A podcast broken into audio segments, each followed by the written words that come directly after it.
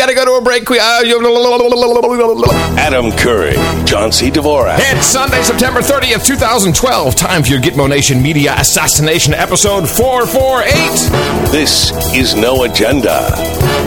Celebrating Carmageddon 2 here in Los Angeles. In the People's Republic of Southern California. In the morning, everybody, I'm Adam Curry. And from Northern Silicon Valley, where I've never even heard of Carmageddon 1, I'm John C. Dvorak. It's Crackpot and Buzzkill in the morning. Yes, you remember Carmageddon. We had a whole conversation about it. What was it? Remember when they closed the 405 and uh, everyone was like, "Oh, it's going to be the worst thing ever in the whole world. It's going to be it's going to be scary." And of course, it was all just so all the cops could get overtime. Oh, yeah. Yeah, so they have Carmageddon 2 this weekend. Overtime 2. Yeah, exactly overtime 2. And let me say, a very happy National Cybersecurity Awareness Month to you, John C. Dvorak. Yeah, happy awareness to you, too. No, no, it's National Cybersecurity Awareness Month. Yeah, that's what I said. No, you didn't say that. And please say it again National Cybersecurity Awareness Month. National Cybersecurity uh, National Cybersecurity Awareness Month. Squirrel! That's right. We are celebrating uh, by presidential proclama- proclamation. Of course, it doesn't really start until uh, until tomorrow, but I figure most. Oh, coincidentally with Oracle World. Oh, really? Oh, I wonder if there's any connection. Oh, there, I you know, there's almost like no connections anywhere. I mean, it just makes no Oracle sense. Man. it makes no sense. I mean, there's no way we would have like I don't know cyber attacks for National Cybersecurity Awareness Month. This Thursday, we're going to tell you more about that in a bit, but we begin tonight with cyber warfare, the most extensive attack on American banks ever. I, I might remind you, this is uh, George Stephanopoulos, and this is ABC News, who, of course, are the most compromised news organization uh, in the universe. And uh, they, I, you know, it just might be coincidence that they have this report during National Cybersecurity Awareness Month. Launched from the Middle East, happening right now. Citigroup, JP Morgan Chase. That's a bumper sticker, isn't it? Launched in the Middle East. Launched from the Middle East, happening right now. That's right, everybody. Sounds like one of those kicker lines for some sleazy online web show. well, yeah, ABC Launched News. from the Middle East, online right now. That's right, thirty thousand nitro bun burning funny cars. Thursday, we're going to tell you more about that in a bit, but we begin tonight with cyber warfare, the most extensive attack on American banks ever, launched from the Middle East, happening right now. Citigroup, JP Morgan Chase, Bank of America, Wells Fargo, US Bancorp, and today PNC. America's biggest banks, with millions of American families locked out of their accounts online. So, what does it mean for your money? Who's behind it? How long has it been happening? Officials across the government are tracking the attacks, working to keep them from becoming financial nightmares. So, um, before we continue with this report, uh, this is uh, obvious psychological warf- warf- warfare uh, on the American people. And and is the PNC Bank is that a big bank? I'm not familiar with. Never heard of the I've never heard of PNC Bank. PNC. Um, so I want you to listen to the voiceover which uh, accompanies this package, which uh, George has just led us into, and listen to the stressful quality of the voice, uh, urging you that this is clearly an attack on our cyber infrastructure. ABC senior justice correspondent Pierre Thomas starts us off. Tonight, the financial and banking industry is on high alert as a massive cyber attack remains underway. Potentially millions of customers trying to bank online this week blocked. But not now, potentially millions of customers. Not saying it's just happening, you know, just uh, potentially. Among the targets, Bank of America, PNC, and Wells Fargo. There- There is an elevated level of, of threat. There's, there's, the threat is now high. Sources tell ABC News it's a denial of service attack where hackers from the Middle East have secretly commandeered thousands of computers worldwide. now, uh, for those of you who don't know anything about a denial of service attack, um, the whole beauty point, beauty of of a denial of service attack is you you can't pinpoint an origin because it comes from uh, thousands, tens, or sometimes hundreds of thousands of uh, uh, compromised uh, home-based PCs around the world. So for them to blanketly state, uh, you know, this is of course coming from the Middle East, and I think they pretty much mean Iran by that, is uh, is false. Would you agree, cyber expert John C. Dvorak? I'd actually call it a lie. Oh, okay. Thank you. Those computers or zombies have Zombies. overwhelmed bank websites with a barrage of electronic traffic. Different banks have been targeted on different days. Today it was PNC's turn. We tried for three hours to get on PNC's website, but we couldn't get through. This I love that little insert. We tried to for hours to get through the PNC. Are you clipping your nails again? No, What are you doing? I was opening something. Mm-hmm. On Facebook today, frustrated customers. Cynthia Schirm wrote, trying to pay bills. This is ridiculous. Now listen to now, these. Of course, are uh, you know when you when you are reading something from Facebook, uh, obviously uh, it's true, and these are you know sor- these are real sourced comments, and this could not in any stretch of the imagination uh, be planted comments like this one. Stacy Briggs Gerlach posted, hopefully it can be up soon. Never realized how dependent I am on it. Oh, brother.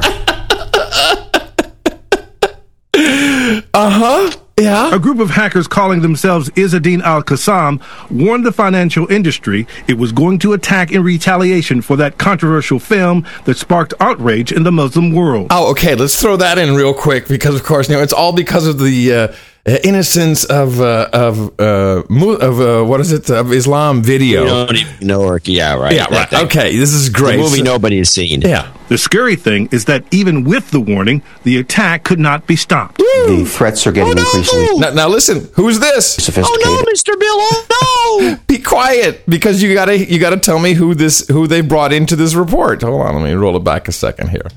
Increasingly sophisticated. The U.S. suspects hackers in Iran may be involved. This is the first time that we know about where a Middle Eastern entity, Do you recognize the voice? Is that that bonehead Clark? Yes. yeah, they bring in Richard Clarke. The, That the- guy's in. They always bring him in. What does he know about anything? well, he's a shill. He, he doesn't. He's a he- total ex spooks shill. and and he he's a consultant for the. Uh, he's for got the a book security- he wrote, supposedly. He's a big genius about this. Yeah, heaven forbid we actually ask a true, you know, somebody actually knows anything. This guy came along. I'd like to sit, sit him down and start questioning him about things. Where's the power switch on the PC? I mean, that level. Oh, you mean stuff like what is an .msi file? There you go. Uh, perhaps a Middle Eastern government, has attacked websites of critical infrastructure in the United States.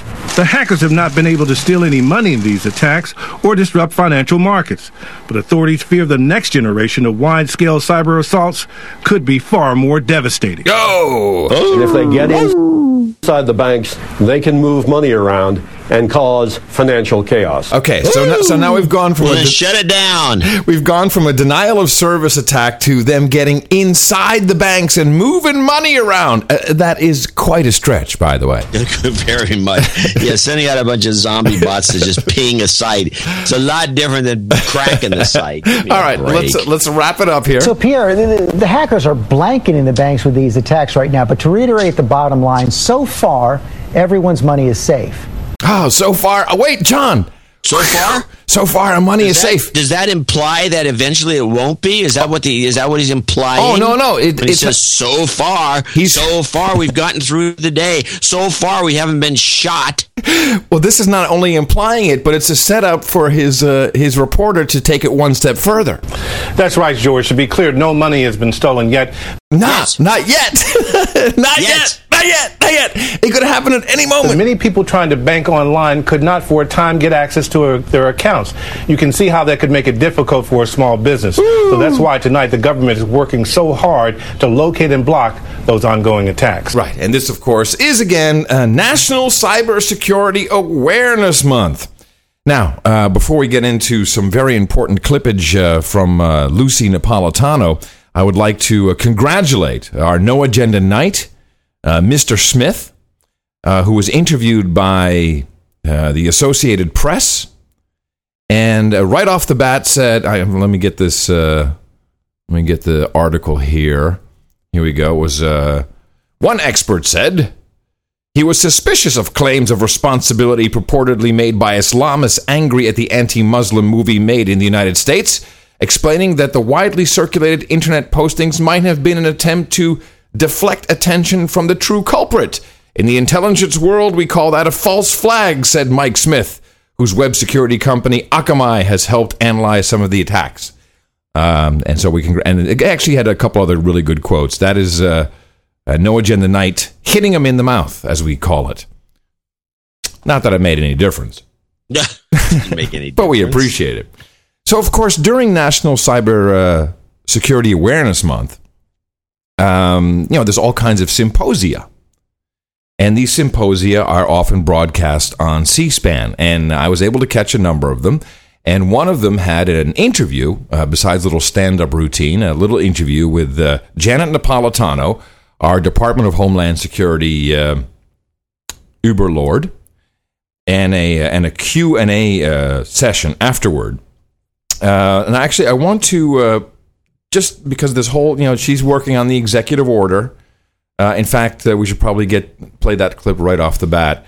Um, so we know this executive order is coming. We've seen a draft of it, um, and this is a guy from the National Review. Uh, it's a- National Journal. was it National Journal? I thought it was National Review. No. I think he may be from the National Review. The symposium was National Journal, but I, I, I could be wrong. What's, his, what's his name? I don't know. And so he asked about uh, the executive order that is pending and how far it can go and what it will mean. And this is, uh, of course, because the legislation in both houses has failed to pass. Uh, so we do not have a cyber order.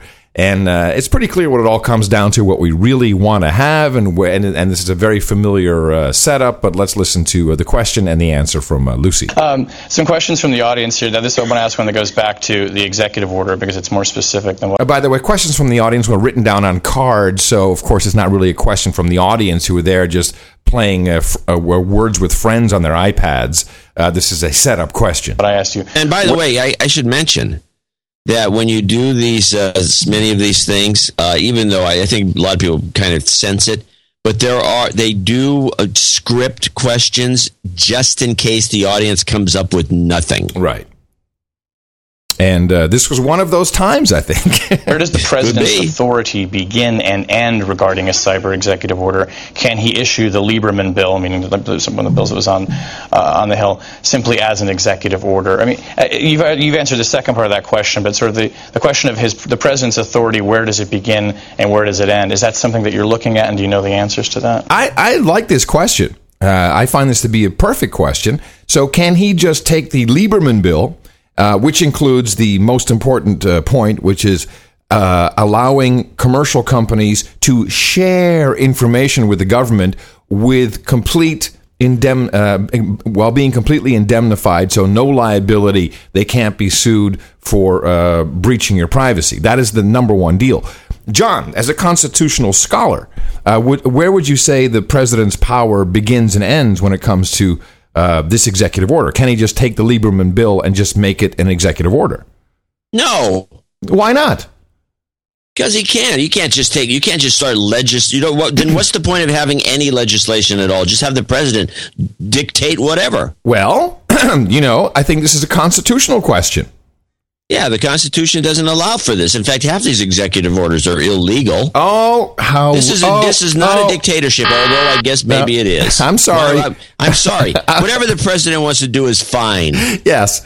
Um, let's uh, ask constitutional professor Janet Napolitano. Well, I'd start with Article 2 of the Constitution Hey, there you of the go. United States uh, and the powers that derive uh, from that. Uh, and uh, there's a number of Supreme Court cases that, that follow that, but you begin uh, with the President's uh, responsibility to, to keep the nation secure.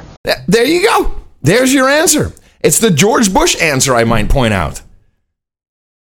It's very simple. I've got to keep the nation safe. That is Article 2 of the Constitution. I can do whatever is necessary to achieve that. And obviously, these denial of service attacks, which originate in the Middle East, are here today. These are clearly of national security concern. So you're wrong, John. You're wrong. Does he Yeah, run I into figured I was. Too, and does the administration run into a problem in that if it's if you all are doing this essentially by fiat, I mean you're going to be accused of circumventing the legislative process. You're issuing orders, perhaps the way you're you're drawing analogies to executive authorities that was practiced in previous administrations. Do you worry about that? Well, I think, uh, again, Congress has had a full opportunity to act. Yeah.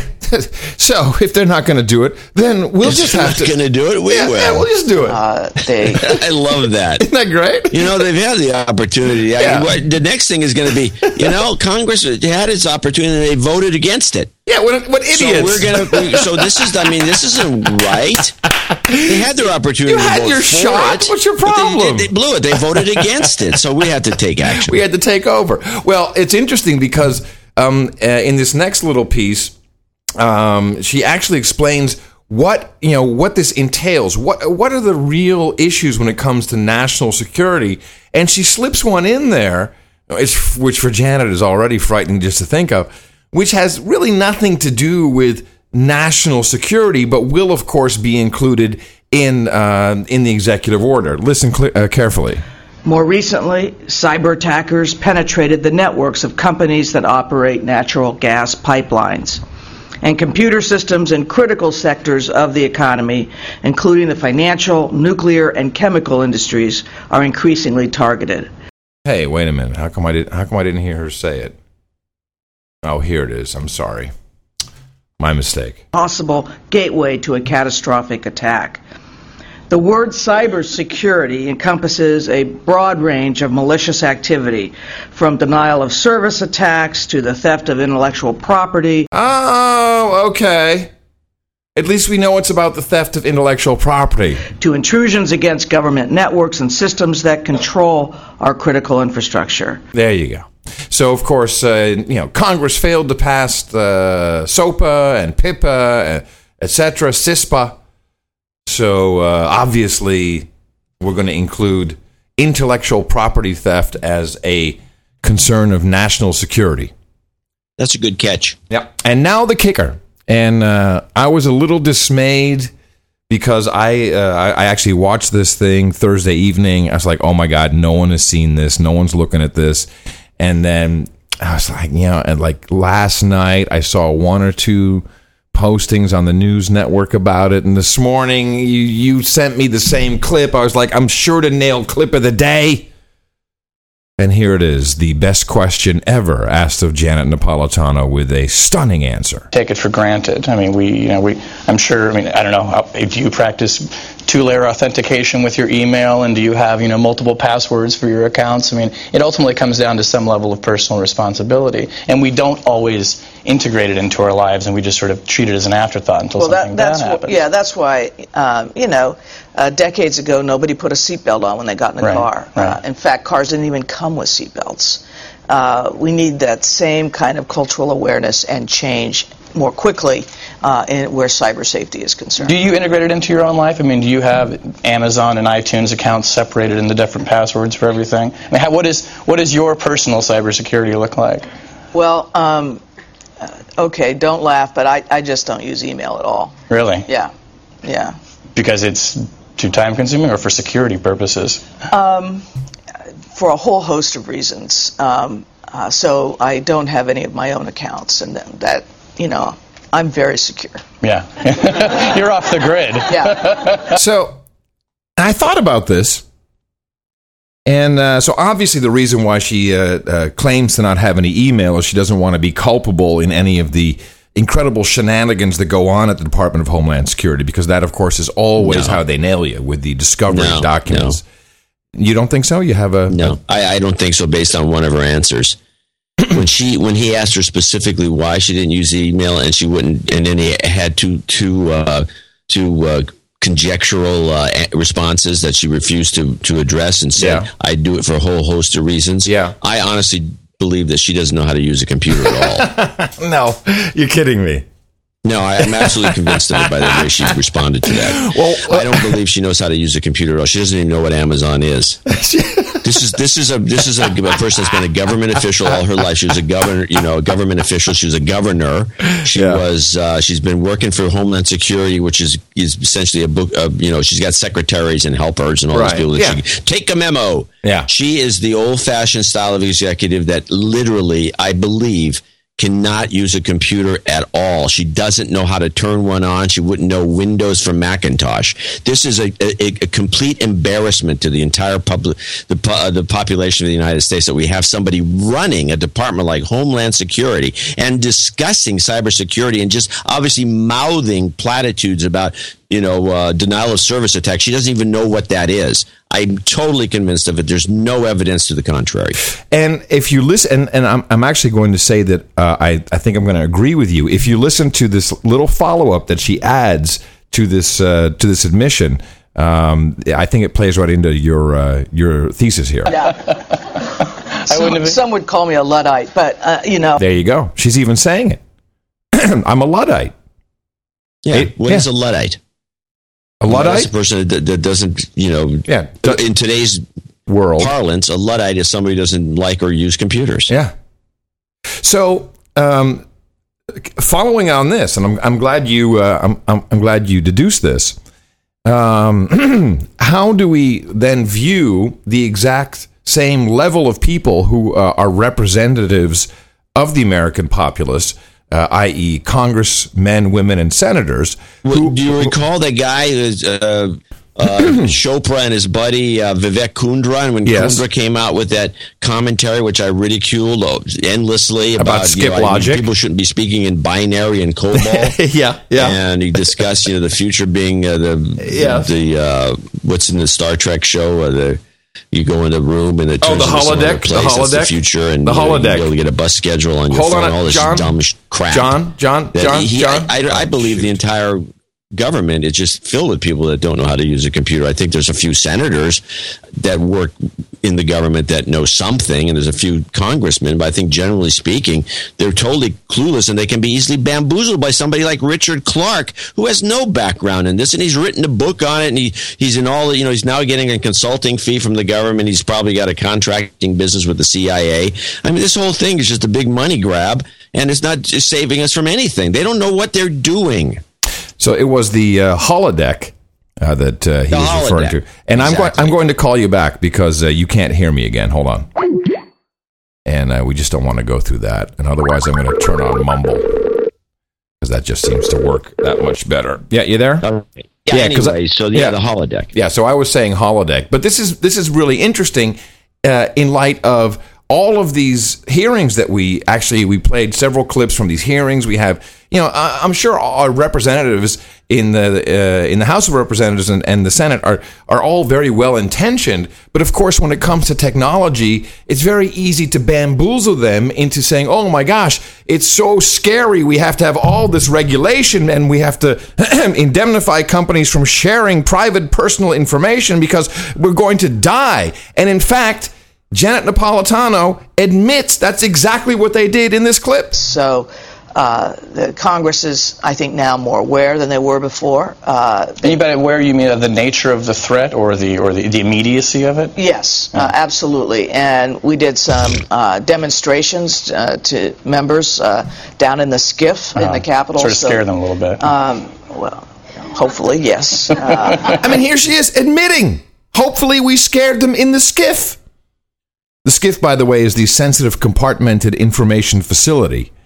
Uh, so they took him into the into a booth, and whatever they showed him, of course, we don't know because that was not in the uh, in the actual uh, testimony, which was public in this transparent government, and they scared the shit out of them. Uh, but it gave them a sense of awareness and urgency, uh, and I, I, regret that the debate kind of devolved into the typical, well, this is regulation or not regulation. This is a security issue, right. and it's a security issue that should be a top priority. You could almost predict it, though, right? I mean, we, we're talking about. It.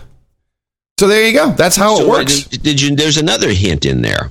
Mm-hmm she says that the, the, the, debate deteriorated. In other words, there was one or two people in the in the group that knew yeah, that this that, was that, exactly, exactly.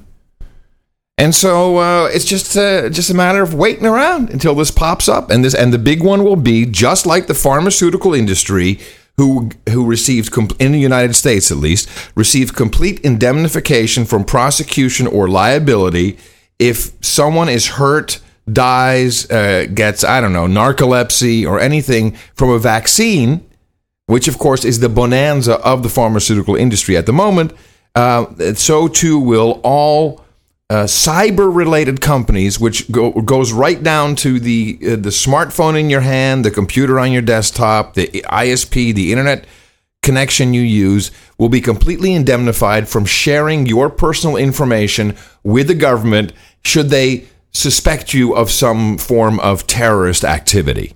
And that's what this is all about. Oh, and of course, uh, more money for uh, for bullcrap systems. Public scammed yet again. And with that, I would like to say in the morning to you, John C. Dvorak. In the morning, you, Adam Curry. In the morning, to all ships at sea, boots on the ground, subs in the water, and feet in the air. Yeah. And in the morning, to all of our knights who are always there to support us. And of course, uh, to all of the human resources in the chat room, noagendastream.com, noagendachat.net, and our brand new chat room Nazis, No Agenda Nazis with the brown shirts. You can recognize them by the armband. if you go astray, they will kick you out and ban you for at least 20 minutes.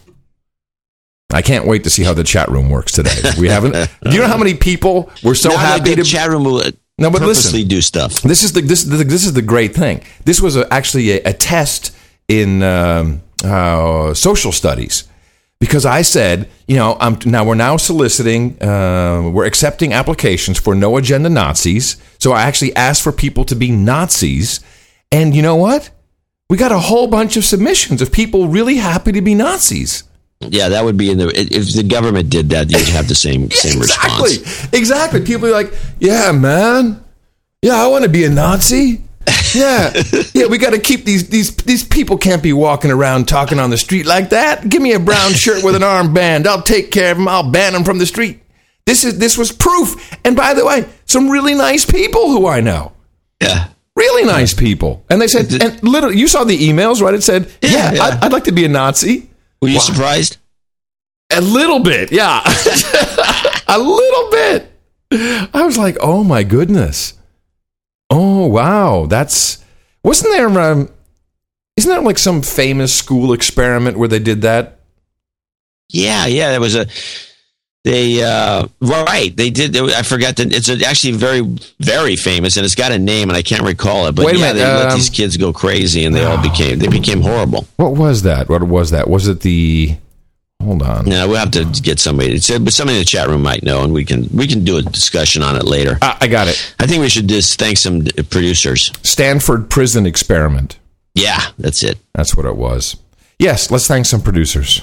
We only have we it came up as we anticipated, Oh, very yeah. short Oh, yeah, as- as predicted. And we have two producers, uh, one executive and one associate executive. Sir eponymous from Beachmere, Queensland, down under two sixty nine. Uh, Adam was too distracted by Kate's white pointers to take crackpot shot at William getting a tour of the New World Order UFO bases on the Solomons. I'd like to recommend the book Solomon Islands Mysteries. Other items of interest for no agenda listeners the movie Sleep Dealer, a drone story with a happy ending, and the book Trust Me, I'm Lying by Ryan Holiday. You probably hate him, but I uh, but I make it a pretty good call for Uncle Leo. Could I get some job karma with a two to the head Hey Citizen Chaser? Yeah, with a chaser. Okay, that's what you want. You've got karma. Hey, citizen. There you go. Well, thank you very much, sir, uh, Eponymous, for uh, coming in once again and at least giving us uh, a little bit of hope here on one of our slower days, but it was to be expected. 269er, thank you for your support. And Black Knight uh, Era Dodarian from Trabuco Canyon, California, has uh, come in as the associate executive producer with $250. Uh, if this show went away, not only would I lose an incredible resource, but I, it would feel like I lost two friends.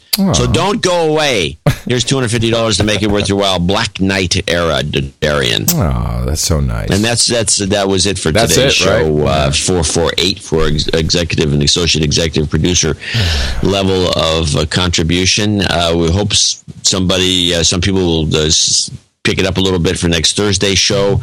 Go to noagendashow.com. You click on the donate button, noagendanation.com, dvorak.org slash NA, and channeldvorak.com slash NA, and uh, help us out here. Yes, and we of course uh, uh, also appreciate the work from all of our artists. Martin JJ was responsible for the artwork on No Agenda episode 447 and for the uh, executive producers, associate executive producers as always. Uh, these are real credits. You can put them on your IMDb. Uh, when you win an Oscar, you can thank us as part of that, you know, always believing in you. And of course, unlike the phonies in Hollywood, we will actually vouch for your credit uh, should you need that to be done. Dvorak.org slash NA. And of course, it is the season of just getting by, so if you want to do anything, propagate this. Our formula is this we go out, we hit people in the mouth.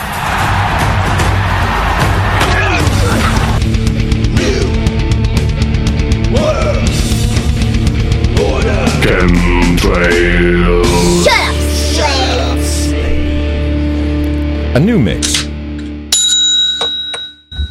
A new mix. You have a clem, chemtrails clip. You threw that in. yeah, it was a new mix. A little, uh, little bonus for you. A Little bonus. new mix. well, you know, I'm trying. I'm trying. It's a brand new mix.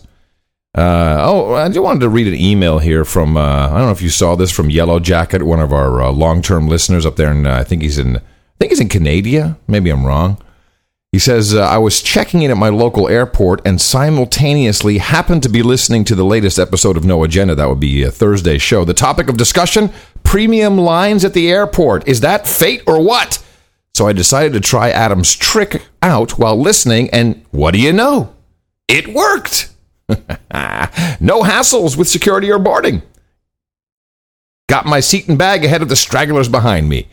Uh, and this, of course, is in reference to the No Agenda premium valet service uh, at airport security, where you um, take your coach class ticket, get into the premium line. They will not ask you anything, certainly not the TSA.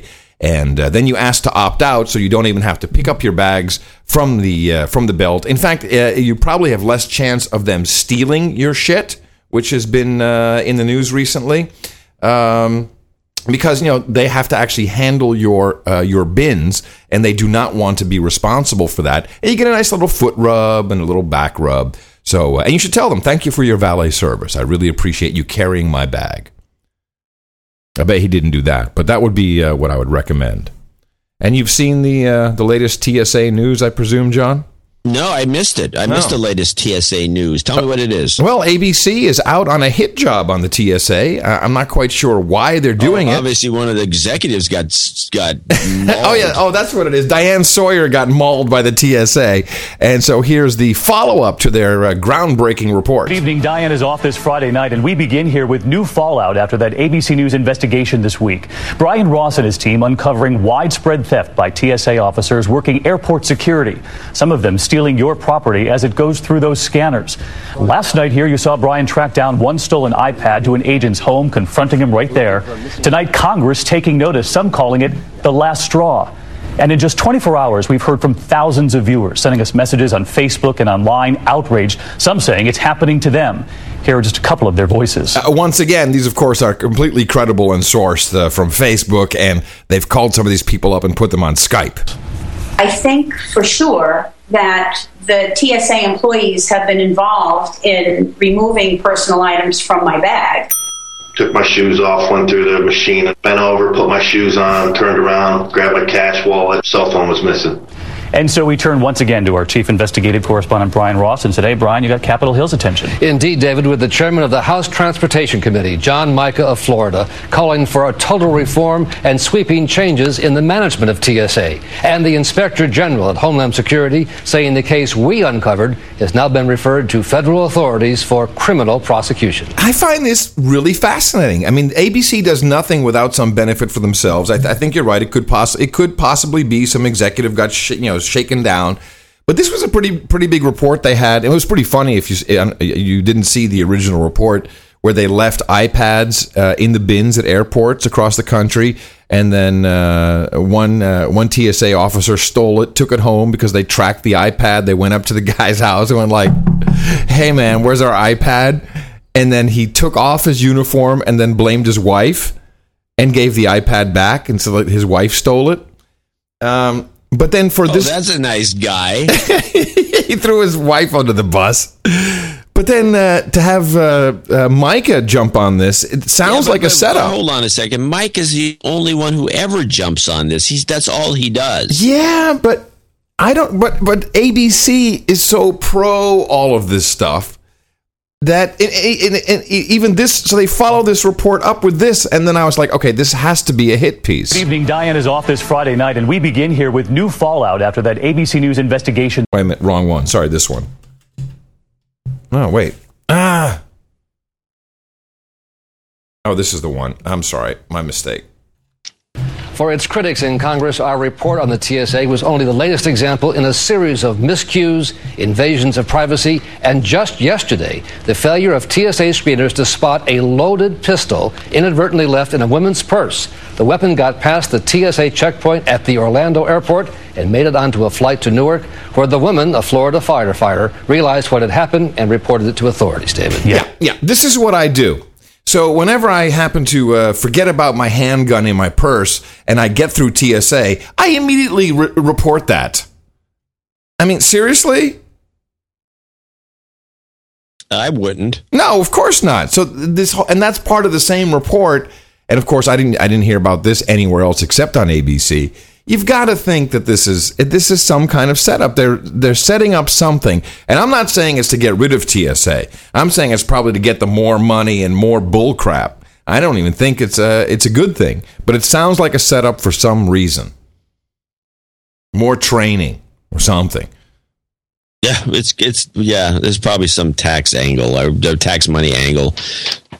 I don't know. I have no idea. Mm, well, I know there was a bunch of stuff on these different uh, some of these shows on C-SPAN where there people are mo- and there, there's a bunch of people. They're getting ready for the big debate. Ah, this yes, this is of course is October third, which is is that a Wednesday? Am I correct? Yeah, I think this is Wednesday. oh, so we that's perfect because we have uh, uh, we have a show the next day.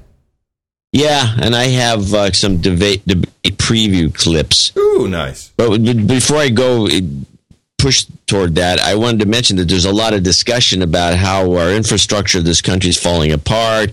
And and I, every time they start moaning about this, and we haven't got the money to pay for anything, I say, well, the money that's wasted on these idiots at TSA, if you turn these people into like W Works Project Administration workers, Yeah. guys who like build you know cheap bridges and stuff all over the place i think that it'd be better spent money this is a fiasco this is there's nothing productive about this Okay. well anyway that was it i'm just leaving pauses Well, here so you jump in because i'm always well, well, you're talking i can't hear you You can't hear me again? Is that true? okay here we go Yeah. Yeah. Hold on. uh, i found a couple of interesting Hold on a second. Uh, we got to call him back. We might actually have to try Mumble. I'm not. I think this is a new thing with Skype, and I want to. Uh, I want to make sure that we. Uh... John's like, "Hey, it's ringing. Hey, you know what? You're right. You're not hearing me again. i'm hearing you now Yeah, you are now, but for, it, it keeps going simplex. You know what? You know what? I would. I think this would be the opportune moment for us to just switch to Mumble and see if that works because this is now this is going to happen throughout the whole show. And I don't okay want. let's and let's do it all right, let's. We're going to switch to Mumble. You still have. switching to mumble oh God, this is going to be a nightmare. Let me see if I even have it set up here.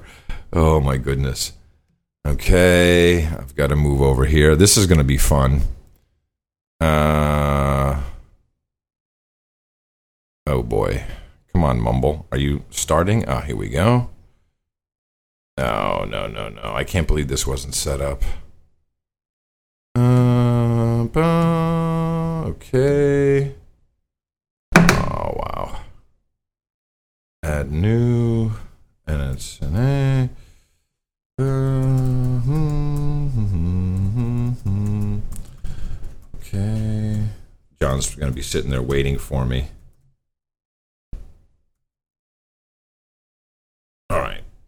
See. Connect.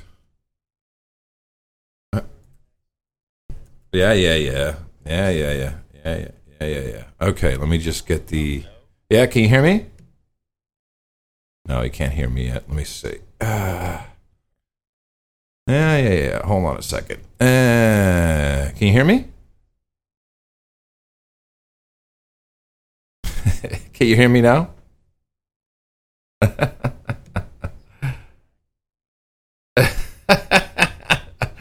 oh, hold on a second. Yeah, yeah, yeah. We're gonna get this done, babe.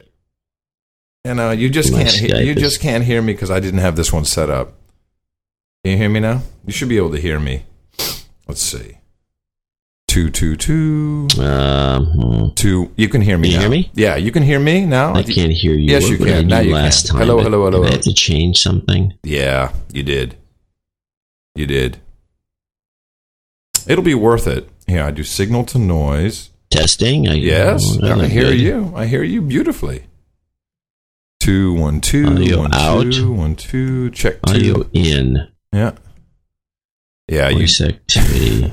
Why did you change? You, we had it all set up. It was Audio out. It was working beautifully. One, two, one, two, one, two. Two, Fast two, track. two, two, two, two. I got to keep talking so he can hear me. I'll edit all this out of the actual show, but uh, at least we can have a hello. Yes, hello. Say I something. can hear you. I can hear you. I can hear you. I can hear you. I can hear you. Say something. Yes, hello. Yeah, yeah, yeah, yeah, yeah. yeah. I am talking. I changed nothing. yeah, you did. You must have. Got it. Yeah, yeah, yeah, yeah, yeah, yeah, yeah, yeah. You changed the interface. I uh, think. Can you, you can one two one two one two one two one two one two one two. No, I changed two. nothing. Right. Default.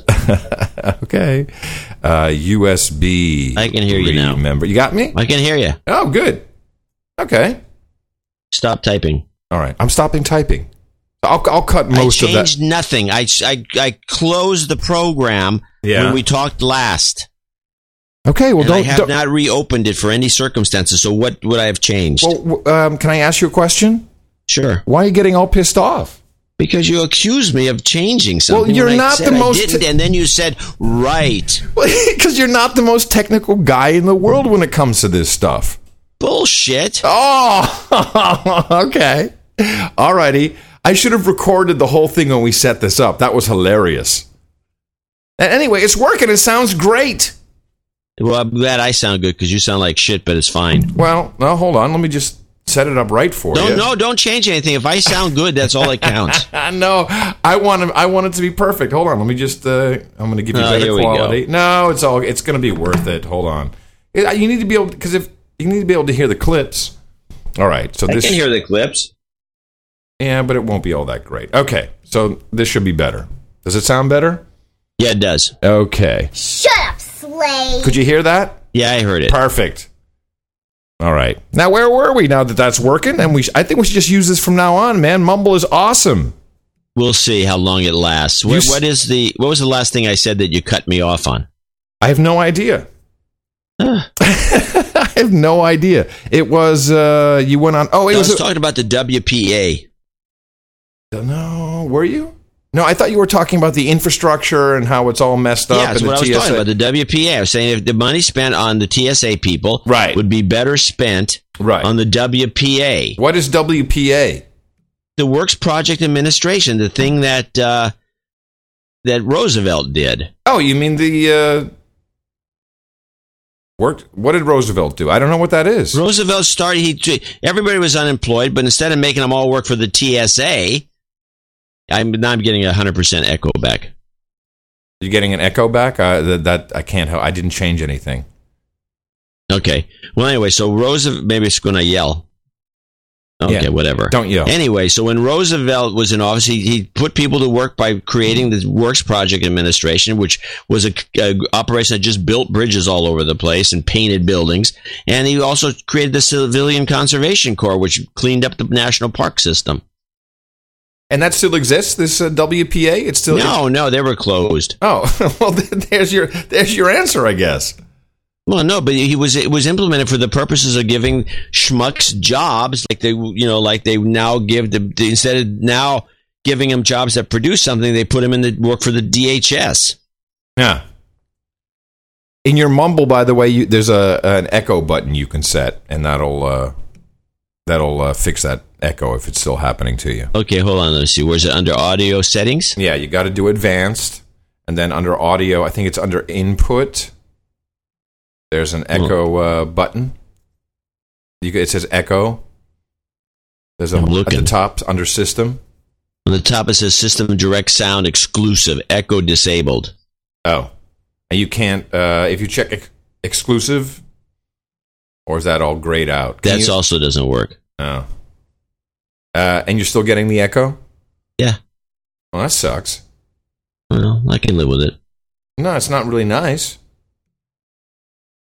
trying to think. Uh, Let me change something here. What does I? What does ASIO mean? Um, that is a. I think it's like a compression system that gives you extra extra great quality. Really? Yeah. Yeah. Um, the only thing I could do. Can you hear me? Yeah, I can hear you. Okay, I put it on. Uh, now I can change uh, Echo Disabled Mixed Multi-Channel. Well, hold on a second. I'm actually maybe send. Let me think. I may be sending something back to you that's incorrect. Let me just see, John. Hold on a second. Um, what are you doing? Whatever you're doing, stop doing that. That didn't sound very good. I didn't do anything. Oh, okay. Um, hold on a sec.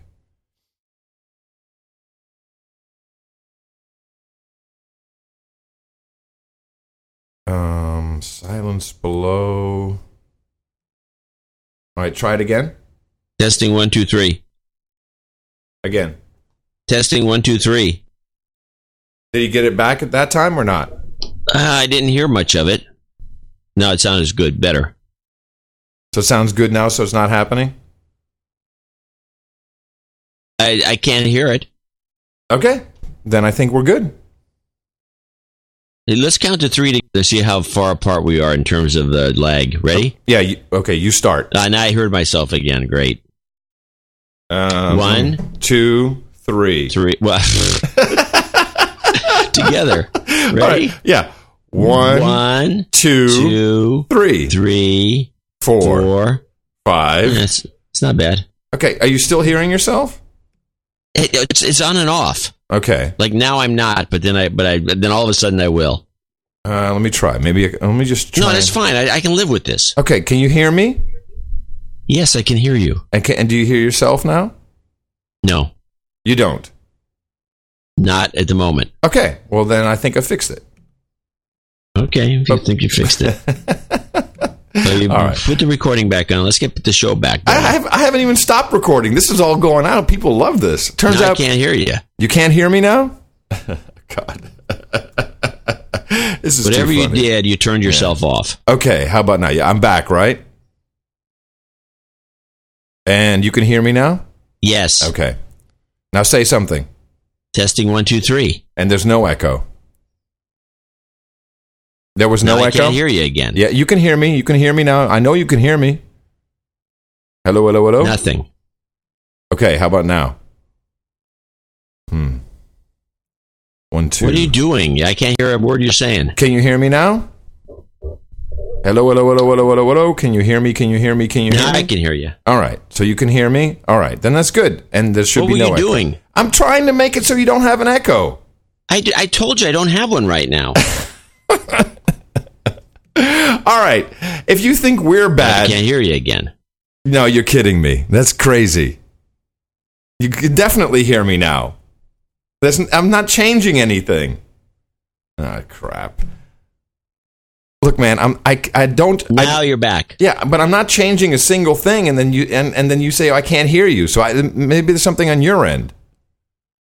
it's always my fault. Yeah, of course. All right, let's go back, and if you think we're bad, let's listen to uh, spokeshole Jay Carney, who, of course, now is being Let me grilled. switch back since this seems to be intermittent. Because I can't hear you again. Uh, to the old direct sound. uh, Oh, echo I see. Yeah, with yeah. the echo okay, thing. so this is this Can you hear is yeah, I can hear you, but this is definitely something on your end. This is definitely a problem you've I'm created. nothing. It's. Uh, I'm not changing anything. Hello, hello, hello, hello, hello, hello, hello. I didn't change a thing. This has to be your end. There's no. Nope, you, ca- you came back again. Yeah, but I'm not changing anything. Well, So I'm not changing anything either. you, I just heard you say I'm going to switch by, switch back, yeah, do something. about five minutes ago. okay, can you hear me now? Can are we good for now? yes, I can hear you. Okay. Can I play a clip? Play the clip. It's of a pre-planned attack. How come? Well, let me just repeat now. Uh, How is it- again, but that how is it based the on the attackers had information. RPGs, you know, uh, automatic weapons. Bill, I know mortars? you've done a little bit of reading about Libya since the unrest that began under Gaddafi. I, I love this. I love how how Carney is continuing to try to uh, propagate the lie that this unrest and the killing of four uh, Americans at the so-called consulate in Libya is because of this video, and uh, and the whole press corps is just laughing, laughing at him. You have to see this video. It's in the show notes, 448.nashownotes.com.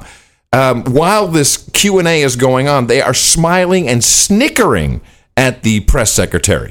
The place is uh, has an abundance of weapons. No question about it. And, but do you uh, expect a uh, street mob to are- come armed that way? There are, uh, unfortunately, many uh, bad actors uh, in that country, as there are throughout the region, the Bad and they have uh, they're very armed. I'm not. The, the point is, you can make suppositions about what happened. We prefer to have an investigation that looks very closely into what happened. Uh, and assembles the facts and, and presents them. Based on all I'm Our saying, people on the ground have seen the fragments of the, the remains of the mortars and the heavy weapons that were used. We're, we've made clear that there was heavy, there were that, that there were armed. That that that that that that that that that that that that. Ha- ha- Did you see any of this? No, you know that, that this guy is so annoying. It's ridiculous. But it's interesting that they're holding on so firmly uh, to this lie. And right on cue, by the way, uh, all of a sudden we have uh, the Libyans giving up their weapons. This is it's like someone went down there and said, "All right, look, this is a real ass problem we got here. So we want, hey, you, you, you, you, Libyans, come over here." And uh, here's the report: hundreds turned out in Tripoli and Benghazi to hand in weapons left over from last year's war. With governments struggling to impose authority, has launched the initiative in attempt to make the country safer and crack down on armed militants. And they're showing people bringing in RPGs, like, yeah, I had this at home, and uh, you know, I didn't feel good about it anymore. So, uh, well, here we go. Here's uh, here's that report. Guns, bullets, and even grenade launchers, all being handed in as Libya encourages people to give up their arms. Hundreds turned out in Tripoli and Benghazi to hand in weapons left over from last year's war. With the government struggling to impose authority, it's launched these collection drives to make the country safer and crack down on armed militants. I've handed over my weapon. We want our country to be safe and secure. The time of war is over. We got rid of the tyrant, thank God. This is so cool.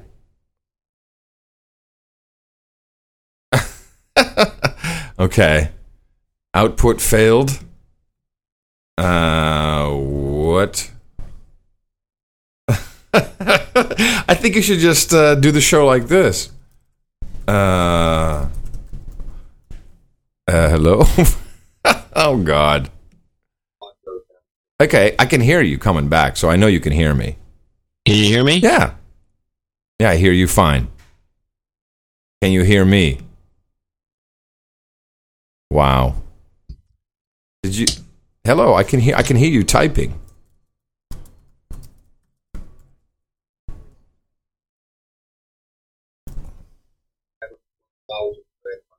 Well, can you hear me talking? Yeah. Yes. Yes. Well, that's fine, but it's you I can't hear. Really? Okay, then you Okay, well, great. I can't hear a word you're saying. It says outputs failed. restart mumble and I can I can hear you. I can hear me coming Okay. back. I will do that.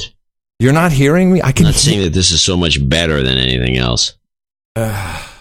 Well, okay. And he's gone. And we'll wait for him to come back. Okay. He's connected. And uh, did you restart or I'm back. Just reconnect. That's weird. I mean, it makes no sense. And I turned it. I killed the program and then uh, restarted it. Okay. Now I can hear you. Oh, okay. Well, you, you jiggle the handle next time. I'm gonna have to slap it. All right. So did, did you uh, did you lose all of that report? Is that basically you didn't hear any of it? I heard the beginning where Carney was mumbling, and then you said something nasty about Carney, and that was the end of it. Oh, you didn't even hear about the the guns being returned? No. Oh. You want to hear that? uh, Yeah, I think it'd be nice. I could hear that. I could go for listening to that. Guns, bullets, and even grenade launchers. All being handed in as Libya encourages people to give up their arms. Hundreds turned out in Tripoli and Benghazi to hand in weapons left over from last year's war. You can hear this? Yeah. With the government struggling to impose authority, no, I can't it's hear law- anything. Really? So you can't hear After me? you asked that question, I, now you're just dead. Hmm. That is uh, well. Then let's go back to Skype. Then I guess this needs more testing. Uh, let's Curious, go- see the VU meter's going crazy. but I'm just not getting any sound. Uh, well, it's a mystery. And you killed Skype? Apparently. You killed Skype? Yes, Skype is uh, not on. I killed Skype completely. Okay. All right. Let's go. There's- There's nothing else running on this machine. It's pretty dedicated. All right, let's go back to Skype then.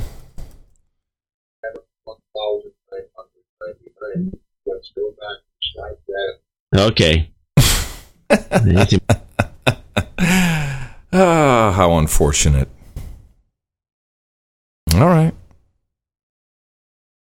Yeah, that was basically the the computer voice. I think that um, that I was hearing, but I was hearing it, and I, I know what happened, and I can tell him right now. I know exactly what happened because it was. Uh, let's call him first. We'll get back to all. We'll get back to the news in a second. This is worth it. So here's what's weird, John. Here's what's weird. That okay, go on. Okay, so when I w- you couldn't hear me, yet I was, um, I was typing in Mumble, and I could hear the computer voice reading that back on your end. So somewhere, I mean, I, I don't understand Why how. would that be weird? Because it's loud. Yeah, but and it's going through my microphone, and you can hear me. Okay, so there's got to be something with your. It's yeah, e- I know. It's obviously my fault. I changed nothing. I just ran it. It ran fine. You're yakking away, yakking away, yakking away, and then you go dead completely, and then you come back.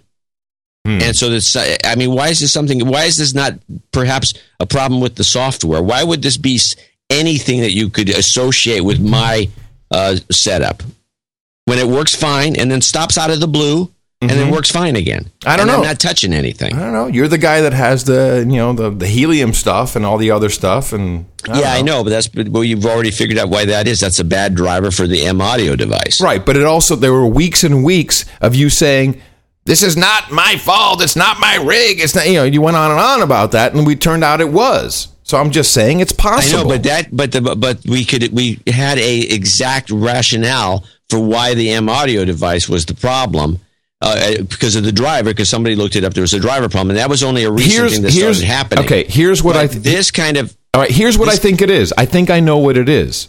And it, it doesn't make any difference, but I think I know what the problem is. I believe because it has an auto echo canceling feature that the software uh, is my audio is coming out of your speakers, but your microphone is picking it up, and uh, Mumble is trying to make that not happen. So it is therefore shutting down your audio. If you put on headphones, which I know you won't do, so we don't have to do anything, I think the problem would go away. I could put on headphones. Uh, you'll be and the problem will not go away. Okay, you want to you want to put money on that? Uh, here's all I want. If the problem does go away, will you admit that the problem was on your end? And if the problem doesn't go away, I'll admit the problem is on my end. Is that fair? I'm going to put on. Yeah, sure. Okay, then I'm going to call you. I'll check. I'll, I'll then again, of course, it could be the you know. Well, okay. We'll meet back on Mumble. Okay, bye.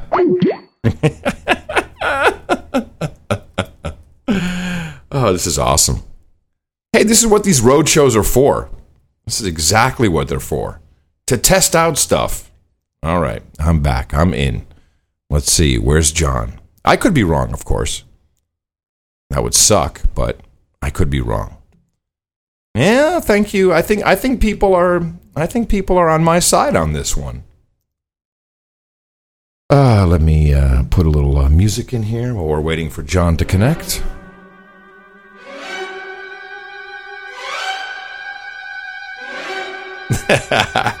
All right, place your bets. Rien ne va plus. Here we go, everybody. Now, the question is should I leave this in the show or should I be editing this out? That's the big question. Uh, depends. Oh, boy, he's back. Here you go.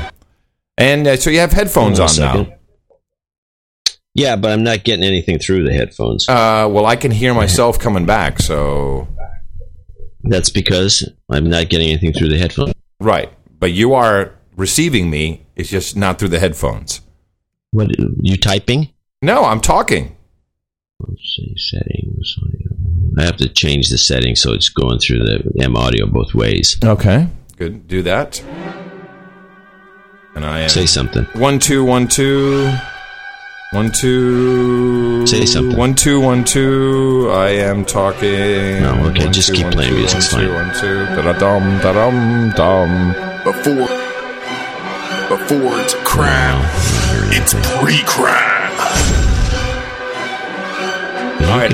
Everyone says leave it in the show. this All right. work. One, two, one, two, one, two. I can't believe that this is. It's like we have so much media to assassinate, yet track, this is. that's where the headphone jack is, so I should be able to click on fast track, and that should. Have to Let's put it this way: if I'm right, everyone has to donate. If I'm wrong, everyone has to donate. How's that sound? All right, I got to read along with chat room here. John, you need to put the headphones on your head.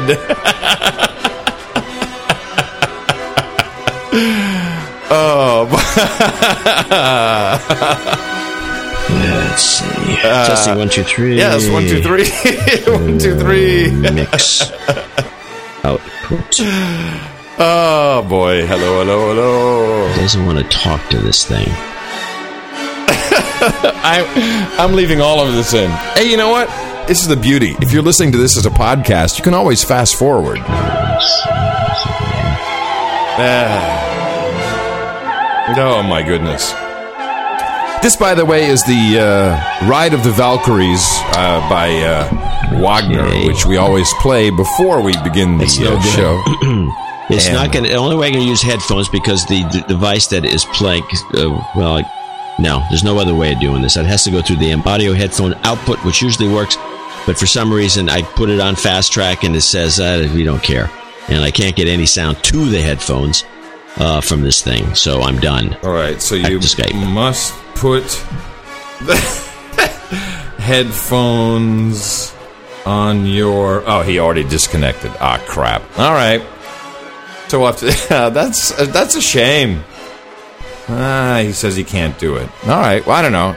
I was able to do it. Ah, yeah, yeah, yeah, yeah. yeah. Oh, well, that's very sad. I find it sad. Sad. All right. Okay. I'll just stop that. And let's go back.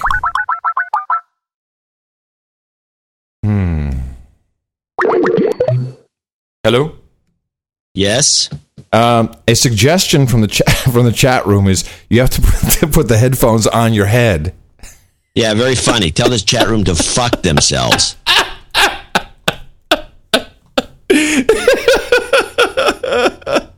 All right, John. It's okay. You know what?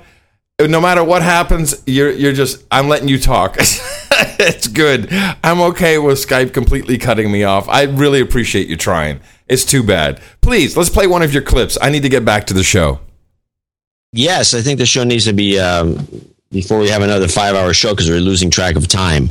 Yes. So let's get back on track. And by the way, I'm leaving all this in. It was it was brilliant, genius. If if people don't like it, they can fast forward. Welcome back, everybody. Okay, so I've got a couple things here. By the way, so today's New York Times comes. Yes. And, and instead of being in the blue crappy wrapper, Yeah, like the, the, the, the Cheap Jack wrapper, you mean? Yeah, you've seen it, right? Yep. You've seen a New York Times. It's in a blue wrapper. Yeah, well, sometimes it comes in pink, but yeah, okay. Yeah, it does come in pink. So now it came in a in a printed wrapper, plugging the show Rev, uh, the show. Uh, oh no, Revolution. Uh, no, no, that wasn't Revolution. It was the uh, uh Re- Revenge. Uh, what's the, I don't I don't know the show Revenge. Oh no, Revenge is a reasonably yeah, it's a reasonably entertaining show, but it's nothing you want to DVR. Um, anyway, so I thought that was a unique new use of the of the distribution model. Wait, so meanwhile, so, Revolution, which I think is going down the toilet, they're starting to plug the crap out of it to make people think that you have to check it out.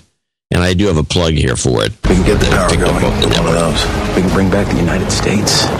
More than 29 million people have made Revolution the must-watch breakout hit of the season. We fight them off. New Revolution, Monday after The Voice, here yeah. on NBC. Right. The 29 million, are they counting all three episodes? Is that how? that, yeah. It's not 29 million per episode that people are watching. That's for sure. No, it's impossible. Yeah. Wow. Anyway, so Romney's uh, going to be. This is the, the Wednesday's going to be the big day. We'll talk about it on Thursday.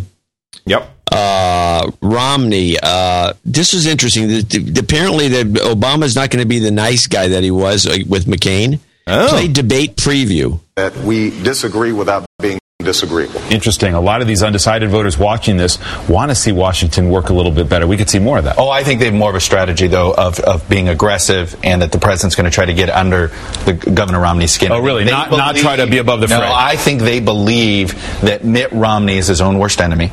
And I think that they believe if they get him irritated, that he, that if you look at his past, Ted Kennedy debates, he's terrible at cutaways when he's getting attacked. The $10,000 bet, bet you 10000 that it is easy. They, they, believe it is easy to get under Governor Romney's skin. I expect a very aggressive President Obama, not the one you saw there. What do you see? Two, two, two so, men. So, John, um, as the Curry Dvorak Consulting Group, as we would write the script, which of course this entire thing will be scripted, um, how do you think it's going to play out? Are they going? To, is are we going to see uh, cutaways where uh, either the president looks weird or Romney looks weird, or are we going to have uh, Romney say something? It's going to be a smackdown. I mean, something brilliant has to happen here for the ratings, obviously. Well, there's a couple of things. One is there. There's going to be uh, somebody pointed this out. If you play the clip, the clever line theory of debating uh, well, before before he played, I, they, this may not be the same clip. This is Reagan doing one.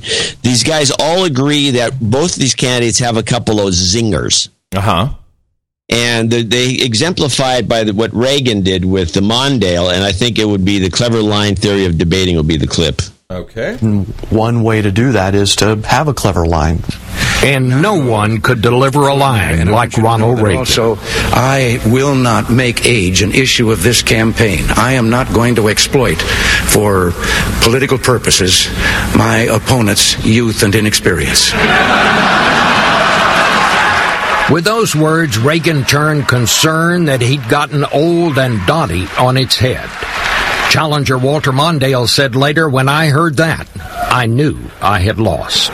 So there's no doubt that when it comes to written jokes, President Obama will will just totally obliterate Romney. No doubt about it. I would agree, but I think one of our challenges, and maybe the listeners, uh, other listeners might, try, we have to be able to catch the zingers, and then let's both of us have big like a challenge. We have to catch the zingers and then report back on them. Okay. Can we do I that? Think there'll be, but there's going to be one each. Uh, what do you mean one each? Why are you putting I limitations I don't think Obama's going to go out there with a million one-liners. I hope. Um, all I want is for us to report this on Mumble. so, because uh, you will have this fixed for the next show because it will work once you get the headphones sorted I'm going to be in Port Angeles for the next show. Perfect. And I won't have Mumble up there. it's it, you can download it and install it. Yeah, then I have to reset. We did, went through a lot of work to reset it to the settings that we had. Okay, well, we'll do Skype. Fine. I mean, I could. No, no, no, no, no. It'll be fine. It'll be fine. You know what I think? okay, here's the other one. um, this is the summary of debate strategies. This is kind of uh, interesting because everybody believes that the uh, this debate is going to be the only debate that's important. If Romney doesn't show up, then this the election's over. For those of us who served with him as governors, we're shocked that he's been such a poor candidate because he was a good governor. He was a good governor. He did some very impressive things, and he's made every mistake in the book. So you can't just subscribe to the fact that President Obama has been a good candidate. He's a good candidate with a very tough economy. But to some extent, those were problems that were hard for him to overcome. I mean, the way he could have humanized himself, one of the ways was to talk about his religion. That was very difficult during the course of this campaign with a conservative evangelical base that was suspicious of Mormonism. The other thing he could have done was to talk about his record of governor. Well, one of the main things of his record of governor was health care reform in Massachusetts. That also But was very hard about for it him now, to do. Connie. He's talking about it now. He should have talked about it earlier. It's a big achievement to cover It was a very 98% of the people. strategy in for him to- Let's put this in the context of the debates, Chuck. Are you surprised that Christie, Christie has decided, and do you think the campaign, the Romney campaign, is pleased with him saying, hey, first debate, hits it out of the park, say- Thursday morning things are going to be totally different? Thank you, Chris Christie, though, for at least i- i- actually making the quote, whatever you want to call it, the gaffe, the honest gaffe. The fact of the matter is, that has to be what happens after this first debate. The narrative has to change. The polls have to move. Romney has to clobber the president in the first debate. If they don't move, it's over. Right. So, i- i- in many ways, are they happy with it? I kind of think they needed the pep talk. Okay, I think the base needs a pep talk. They need to think that they have confidence in their guy that he can stand toe to toe with the president. Now, I think this idea that they're both sides playing this ridiculous expectations game. Another thing, I don't think either one of them are great one-on-one debaters. Okay, uh, Romney hasn't proven that he's good on the second pivot, the second time you challenge on the follow. That's where he made his mistakes during the primary debates. And and Obama has a tendency to ramble, and and I think that's going to be interesting. I, I think, I look, I. Th- Okay.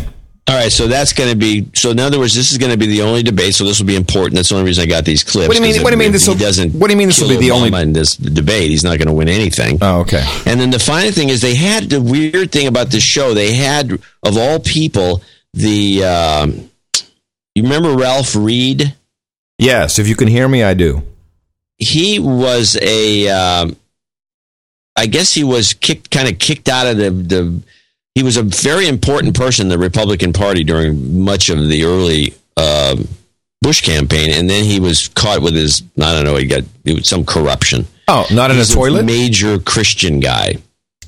And we haven't heard from him for since we started our show. Okay. So he's come back as a consultant, and he's one of the smartest guys I think I've ever run into in terms of like ability to throw talking points together. And I guess he's he's doing something with Romney. He gives Romney here all the talking points you're going to be hearing on the debates. I predict. And Dick Gregory or Chip Gregory or Fred Gregory, whoever George, Gregory uh, George is, Gregory. ends up cutting him off and then going to a commercial, which is classic um, stuff you see on these networks. And I need to know which clip it is. And that would be Romney talking points. Ah, coming at you. He said that unemployment would never go above 8% if we passed his stimulus plan. It's never gone below 8%. He said that he would cut the deficit in half in his first term. He's, he's doubled it, and he's increased the national debt by 50%. He said he would change Washington and put an end to the partisan rancor. Washington is more polarized and more paralyzed than it's been in the modern era. The Senate, which his party controls, has not passed a budget in three years, and we're 92 days from a fiscal cliff, which the CBO says is going to plummet us into a double. Those might be broken promises. I think people would challenge you on the idea that those uh, those things are, are, are lies or somehow have a casual relation with you. Let me get. A, I want to get a break in here because we're going to come back talk more about these debates and get some. Ah, we got to go to a break. We- uh, you you know what? Here's he- okay. So here are my talking points. Here's and this has been launched by the way. This is and, and uh, it's a total scam, and I think it's hilarious. But this is um, what the real talking points are uh, that are being put out into the uh, onto the interwebs. Obama. You- you got Obama. Yes, everybody in Cleveland, low minority, got Obama phone. Keep Obama in president, you know. He gave us a phone. he Gave you a phone. Did you see the Obama phone lady? Have you seen this video? No. Oh, this is great. This is the Obama phone lady. Because, yeah, and by the way, this was started by, I think even Clinton started this. You know, if you, if you're on welfare, you can get a wireline service. You know, you get basically a telephone for nothing. Um, but of course, um, uh, the, our government you know has moved along with the times, and um, if you're on welfare, then you can uh, register and get a uh, a cell phone. It's not like a not like an iPhone five, okay, but you get a cell phone with I think 250 minutes a month. You know, which is like you know, basically for emergencies. And this has been policy in America for a long time. But now they've got this great video of this lady, and I'll and I'll play it. It repeats. I'll play it another 30 seconds, and she's like you know, Obama gave us a phone and Romney sucks. This is really this, this is basically it. Here it comes. How do you give you a phone? You, you sign up if you're you on full stamps, you on Social Security, you got low income, you disability. I have a question. Okay, what's wrong with Romney again? Romney, he sucks. Listen to the beginning again where she's yelling about the phone. Obama. You, you got Obama phone? Yes, everybody in Cleveland, low minority, got Obama phone. Keep Obama in president, you know. He gave us a phone. Give He me the do phone. more. How do you, It cracks me up every single time. I haven't seen it, but it sounds fake. Oh, it, it's totally set up. It's totally set. There's a whole bunch of like set up people by the side of the road who are, you know, like protesting Romney or something. The whole it's a scam. The whole it's part of the scam. It's kind of a racist scam, don't you think? kind think? of, kind of. But the whole thing is funny because people actually buy into this, and then like, look at these a holes, you know. And uh, by the way, of course, totally racist. Look at these black black a holes. All they want is a free phone. Where it's like, you know, this is nothing new, uh, and it's a total setup. But it is. And by the way, the woman is not an actor. I mean, she's you know she's been uh, clearly uh, she's on drugs. There's no doubt about it. But it's hilarious, and this is being passed around the internet like, look how look how crappy Obama's policies are. It's just funny. It's just funny. Now I'm going to have to go see it.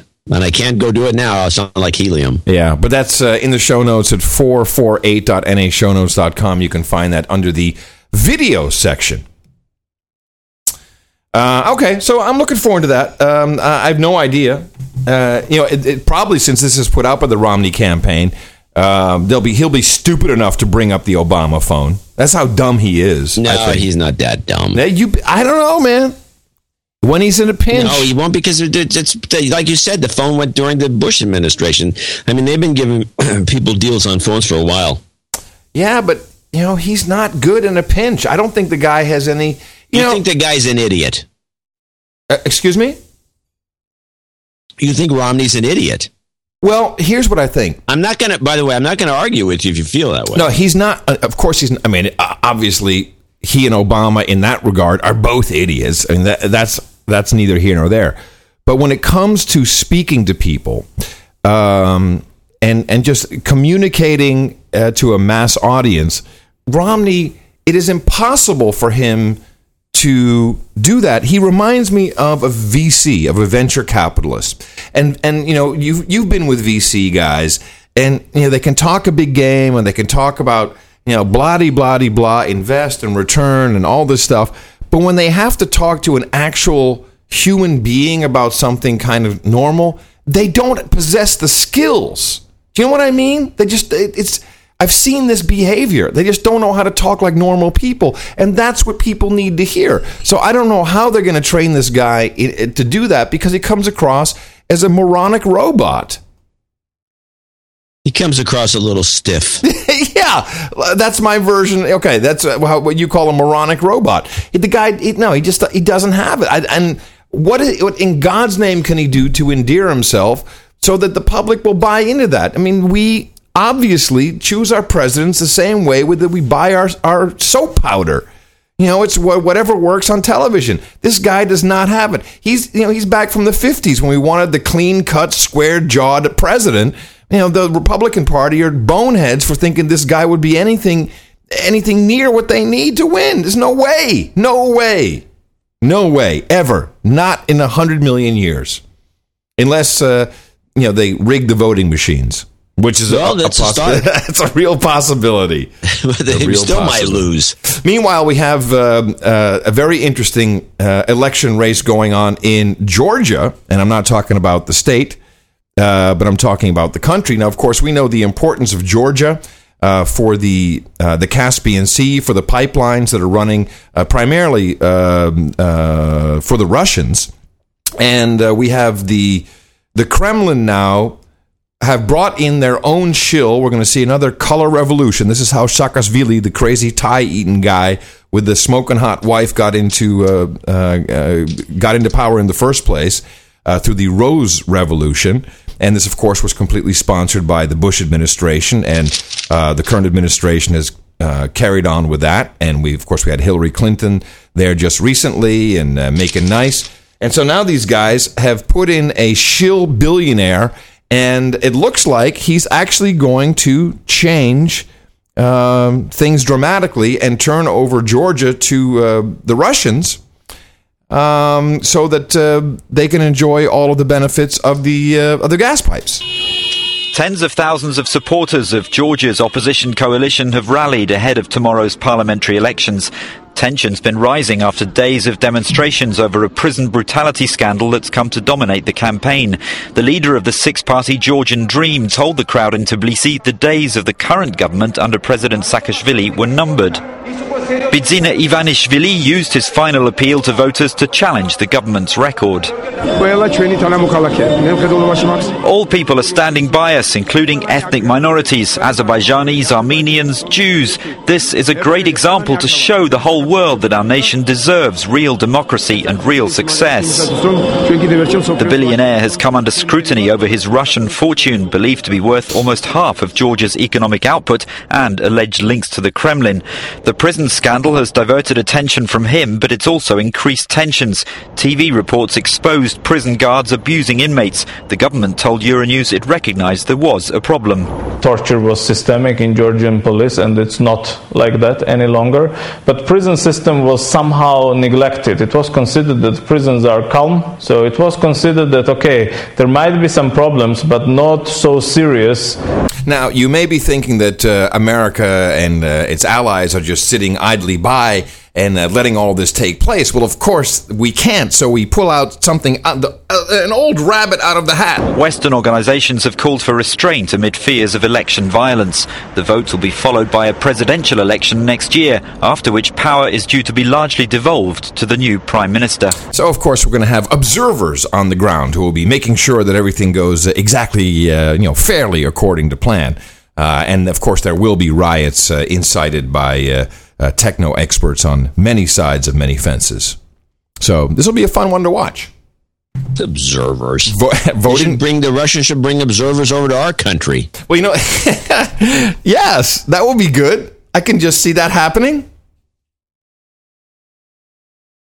So there was a. Oh, anyway, go on.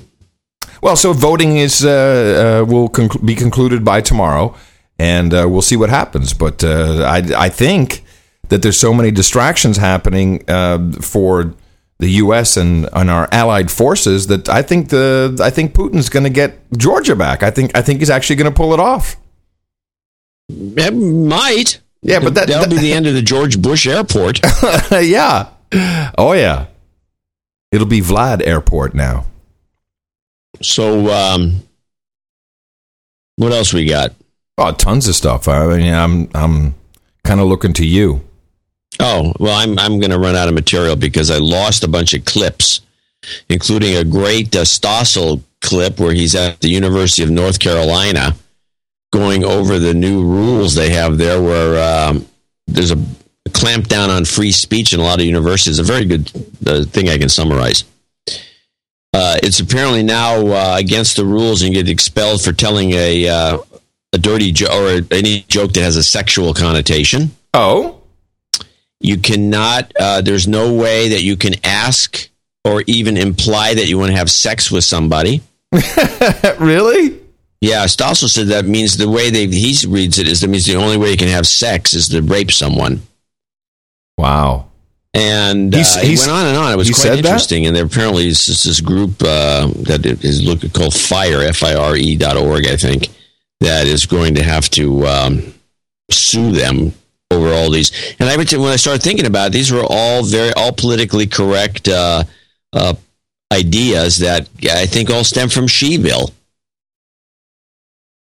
Yeah, I don't like calling it Sheville. I find that to be quite uh, quite nasty. Actually, I just like to call it Asheville. I think that's a little more correct. Yeah, I'm just trying to figure out why, they're, they're- of all places, North Carolina, the home of Jesse Helms, has gotten to this unbelievably politically correct. Well, I think I think you just you know look at the, we they want to shut us down regardless. I mean, I I don't see why that's so you know doesn't seem like that's all out of the ordinary of the program. So you know, do it in schools. Isn't that kind of what it's all about? Isn't that where you teach the slaves how they're supposed to be? Well, it's getting to look like that, which is depressing. Speaking of which, um, when I was in Chicago, um, you know, we uh, it was at, at Chuck and his and his lovely wife who had invited us, and we did this the whole conference, etc. And uh, they had already been complaining to me. I think we even talked on the show about some program that had started in their. And they have two sons, uh, young sons, and some program had started in school, and they were kind of you know wary of what was going on. So this time we met them, uh, they've both decided to homeschool their kids uh, which apparently in Illinois is very easy, and, and they call it unschooling, not homeschooling, but unschooling. Well, that's there. Uh, hold. Unschooling is a specific type of homeschooling. Oh, tell me about it. Unschooling, which uh, we know people who have practiced this, uh, is not schooling the kids at all. It's just to let them do their own thing. You don't give them classes. You don't have them read books. If they don't want to learn how to read, that's too bad. Yeah, that sounds right. Uh, it's unschooling. There's no schooling. It's Yeah. not homeschooling. It's no schooling. Right. Unschooling. Sounds good. Sounds No. like a winner. Everybody, the, the result of all unschooled people are complete idiots.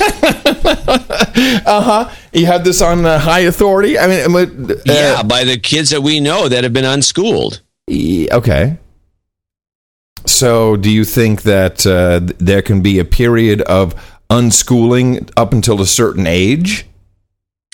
These are like the women who have babies and they don't, they think it's bad to change their diapers and let them crawl around the house and crap all over the place. No, that's not like them. That's absolutely not like them. That's that's, that's Unschooling is the same thing. Um, I I have to disagree. Now, I think they may have been misusing the word. I think they were just misusing they said the word. unschooling. Yeah. they I- may have been homeschooling, but unschooling is very specific to people that do not educate their kids at all. Okay. Well, I, I think that uh, there was a misuse of the word. Uh, but let me tell you the reason why they pulled their kids out of school. What the what the, the straw was that, that broke the camel's back. They had a slave exercise in school, and this is Chicago school, where half the kids uh, they had their hands bound uh, with uh, you know like uh, plastic uh, you know one of those you know the plastic th- um, handcuffs uh, or or this is at Marquis de Sade High School. I don't know what the name of the. It's not a high school. These kids are in in uh, lower school. S and M Grammar School. so they they uh, you know were like um, you know kind of like maybe rubber bands or whatever. So they had their, their wrists bound together, half the class, and then they had to go into uh, into like an auditorium, and they all had to lay down side by side, you know, like the slaves were in the slave ship with the lights out. And they had to stay that way, and they weren't allowed to move, so they could witness what it was like to be a slave. Now I It's asked, nothing like it would. okay, but yeah, that's fine. That whoever came up with that idea should have been fired. right.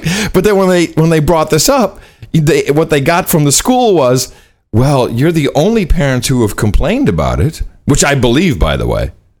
yeah, it's possible because most parents don't even know what's going on, and the kids don't say anything. But how crazy is that? It's scandalous. It should have been an article in the Chicago Tribune. it's insane. Yeah, it should, in fact, I think they should write the article.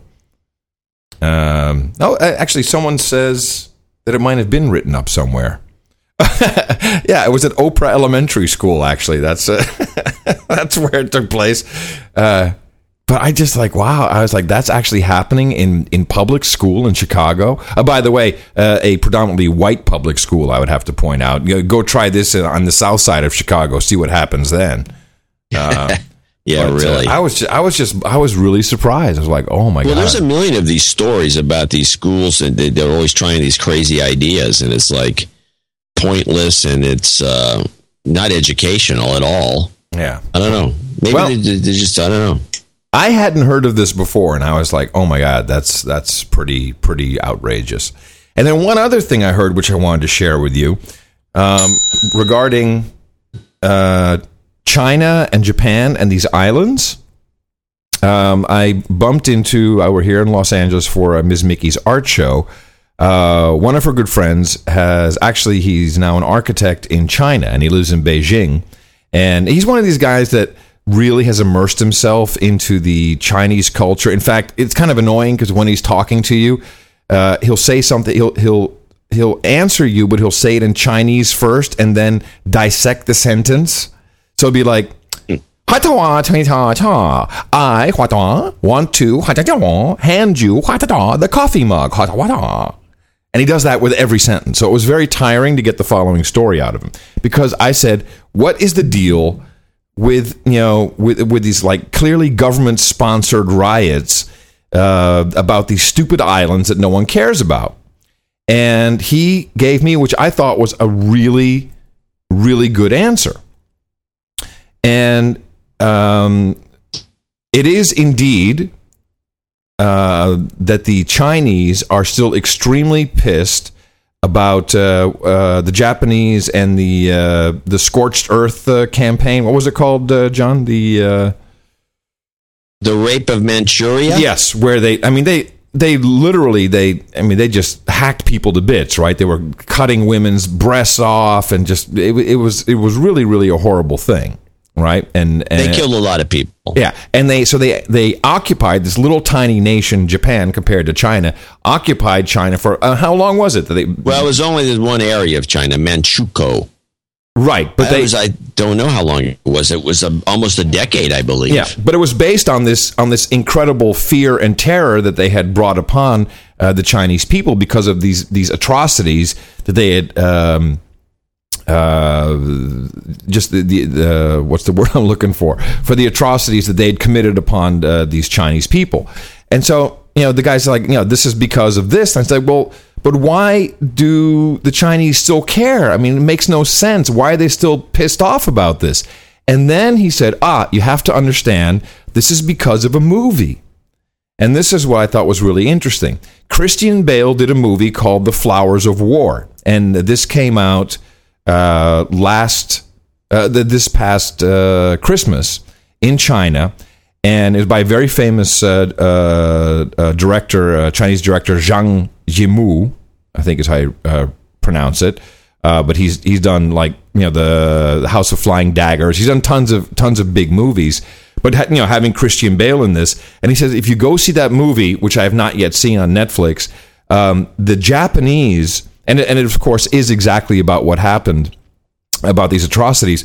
But he says the Japanese have been portrayed as these hairy, you know, the makeup is like they're hairy. They've got these really crazy, slitty eyes, when you know that that have these this crazy look in them. Exactly the way that we discussed on the previous episode. You know how the Germans were depicted to get World War One started, um, et cetera, et. How we're now portraying the uh, the Syrian regime. He says it's all because of this movie, and the Chinese they're so feeble-minded. His words that they really don't know anything that when they saw this movie they just went into a complete frenzy and this has been used continuously by the chinese government um, to make the, to drive them into this crazy demonstration mode Hmm. Yeah, I heard there was something going on because there's an anniversary, I guess, of this. The, the state, uh, the Manchu state began in 1932, and then the Empire of Manchuria began in 1934, and it was never ended. It did. This was the occupation of China by the Japanese ended in 1945. Hmm.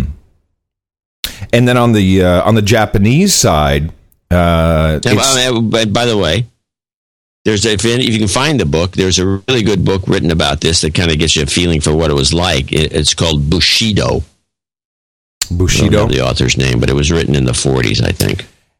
And so on the Japanese side, um, according to the Chinese and and my and our friend, uh, it's really the Tokyo mayor who is he's the one that's saying, "Oh, we're going to go buy the islands," and this guy's just an a hole, and he uh, he actually is up for reelection, and so he's kind of posturing and pandering. So you know, again, it's it's basically the elites. Uh, uh, going back and forth, and of course, the real deal is about the gas and the oil, which he didn't even know about. This is what this is what was interesting. He's like, "Oh, I don't know about any gas or oil around those islands." Yeah, you might want to look into that. But it's just amazing how, um, you know, how because we've seen the riots, and you and I were both like, "Ah, this is all set up." and it is kind of, but the mind control has come once again through media. And I just find that fascinating that this one movie has been able to do that. D- it doesn't surprise you, though. No, it doesn't surprise me, but I mean, it was nice to get some kind of confirmation, and now I think we should go watch the movie. yeah, I think we should. Mm-hmm. I'm going to show my support by donating to No Agenda. Imagine all the people who could do that. Oh, yeah, that'd be fab. Yeah, oh, No Agenda. Let's go watch the movie. Yeah, I might as well. Let's thank a few people for helping us out on this show. Corey uh, Gigliotti in uh, Coquitlam, Coquitlam, I'm sorry, Coquitlam, Port Coquitlam in uh, BC, Canada, Canada. One four one two three four five, home of the Canadian hero Terry Fox and the Canadian mass killer Robert Pickton. Very nice. I've been saying that's not a great question much too often not to pass along some thanks for the best podcast in the universe. Thanks for all you do in a karma shot for your continued success. Thank you very much. You've got karma. Riley Henneman in Seattle, Washington, not too far from uh, BC, 11, 11111. Interesting. Been a listener for three weeks. Oh, and uh, brand new to the show. Welcome. Devouring past shows at an unsettling pace. Considering the hours of value bestowed upon me so far, the donation is a pittance for not donating my first day listening. Huh. Give me a hey, citizen, two to the head, little girl, shut up, slave. Uh, hey, citizen, two to the head, little girl, shut up, slave. Hey, Hey, citizen. citizen. two to the head, shut up, slave. There you go. uh, IntelliSolve Corporation from Wildwood, Missouri, one hundred and eleven dollars and eleven cents from Russ in Wildwood. The dedication that John and Adam have shown over the past five years in developing the best podcast in the universe is outstanding. Oh no! Please don't ask for a jobs job. Oh, he's doing it. No. He'd appreciate some jobs, jobs, jobs karma. Just give him some karma. We'll get the jobs, jobs, jobs thing later. You've got karma. In case you didn't know it, uh, or in case you didn't realize it, I'm still on the road. We're still in Los Angeles. Uh, the next two shows will be road shows once again. So there are some things, you know, there's some Skype issues and some other issues, and but we're we're still bringing you the show. And he also didn't bring the jobs, jobs, jobs because nobody's asked for it until last uh, show. And but now it's become like a big joke. It's like, oh, it is let's ask Adam joke. for jobs, jobs, jobs. That'll be hilarious. Tony Marengo in Chicago. Uh, five year anniversary. Kate and I have enjoyed listening to you from the heart of Gitmo Nation corruption, Chicago, Illinois. There's uh, uh, 55 55 from each of us in the morning. Uh, Sir Howard Gutknecht. Gutknecht. Gutknecht in Seattle, Washington. 102. Uh, this happy birthday donation for his son, Kerry, who turns 30 on October 2nd. Off stream. Uh, he's going to be around in, Right. uh, wherever you're He's headed. in D.C. I, I think. he- Um, uh, Peter McConnell in Stockholm, New Jersey. Hundred dollars. Donation is in honor of my brother Jim, who turns thirty-seven this week. He could use a de-douching some Huntsman karma so that he'll be finally he'll finally come visit his little brother in China. Oh, that's nice. Oh, he's actually in Suzhou. Um, Pete in Suzhou. I've been there. That's the uh, they got all it's, it's a cool little town. I have to say. Uh, I don't know. It's probably been changed since I was there. It was t- ten years ago. Yeah, they probably have a statue of They the- have an amusement park there with a small roller coaster. They have a statue of John C. Dvorak there. You should go back, see what happens. I, if I, now I know he's there, I know exactly what to ask him for. All right, let me give him a. Uh, happy birthday, Jim, and thanks, John and Adam, for the great analysis and no ads. That's right. You've been de-douched. You've got karma. El Cid Campeador in Sapulpa, Oklahoma. Uh, El Cid Campeador from the fifth column says donations are low. Big karma shot for the greatest podcast in the universe. Keep up the great work. Hundred dollars. How awesome is El Cid? You've got karma. I mean, he's he, he donates every single week. He he donates. Yes. Yeah, it's not. It doesn't go unnoticed. El Cid, thank you come so he's much. not a Sir El Cid? um, he might be very soon. Hmm. Kevin in San Diego, 8343. This is Knight Me now. He's got to gave us some numbers and looks like he's a knight. Yeah, yeah. WJR Ray Audio Design. Give me a call. Uh, in the morning, John and Adam, uh, this uh, Will J. Robertson. This 7910 is for my birthday on Monday, October the 1st, and the year I was born, yes, that makes this my 33rd magic number birthday. That's a magic number. Also, strangely enough, my brother Cameron's birthday is Tuesday the 2nd. We are six days, six years and a day apart. Apparently, their parents only screwed once a year. Uh, Oh, John. on the same exact day. Uh huh. we are six years and six days, six years and a day apart. He's younger than I and not a listener or donor, though I keep trying. Anyways, I could use a karma shot for my new dating site that I'm starting. It is secondamendmentmatch.com, aimed at those of us who love our freedom to bear arms and seek a match who shares that interest. Oh, hold Gun on a second. shooters. hold on a second. Let me check this site out. Hold on a second. Secondamendmentmatch.com. This sounds like a winner. Hold on. Uh, second, uh, it's so catchy too to write it in. Amendmentmatch.com. Let's see. Uh, if I have a, oh, Second Amendment. Oh, gosh. See, Maybe he hasn't got it up yet. no, no. Well, uh, this is the problem. It's it's you know it's a second. It's not easy to type in. Well, spell it when you put it up there. Here it is. Second. Amendment Match.com. Seeking funding. Okay. Okay. Sounds like a Kickstarter project. My Sounds idea to good, go man. well is your no agenda dating site idea from last Sunday show. Keep up the great work and all the best uh, in Dos Palos, California. And here we go. Ready? Well, hold on, hold on. First, he needs his karma shot. Let me give that to him. Oh, karma, You've yes. got karma. Uh, yeah. Okay. Now I'm ready for you. 69! 69, dudes! Hey, now. Okay, so I, I counted up last show 6969 and it was the record breaker of all time. It was the 60 it was the mother of all 6969 donation days Yay. with 22. Wow. Can we beat it? No. Well, let's find out. Gary stuttered, 6969 value for value. No comment from Christopher Gray, Grand Blanc, Michigan, 6969. Tony, or Taylor, I'm sorry, Taylor, Taylor Cuzella in Las Vegas, Nevada, 6969.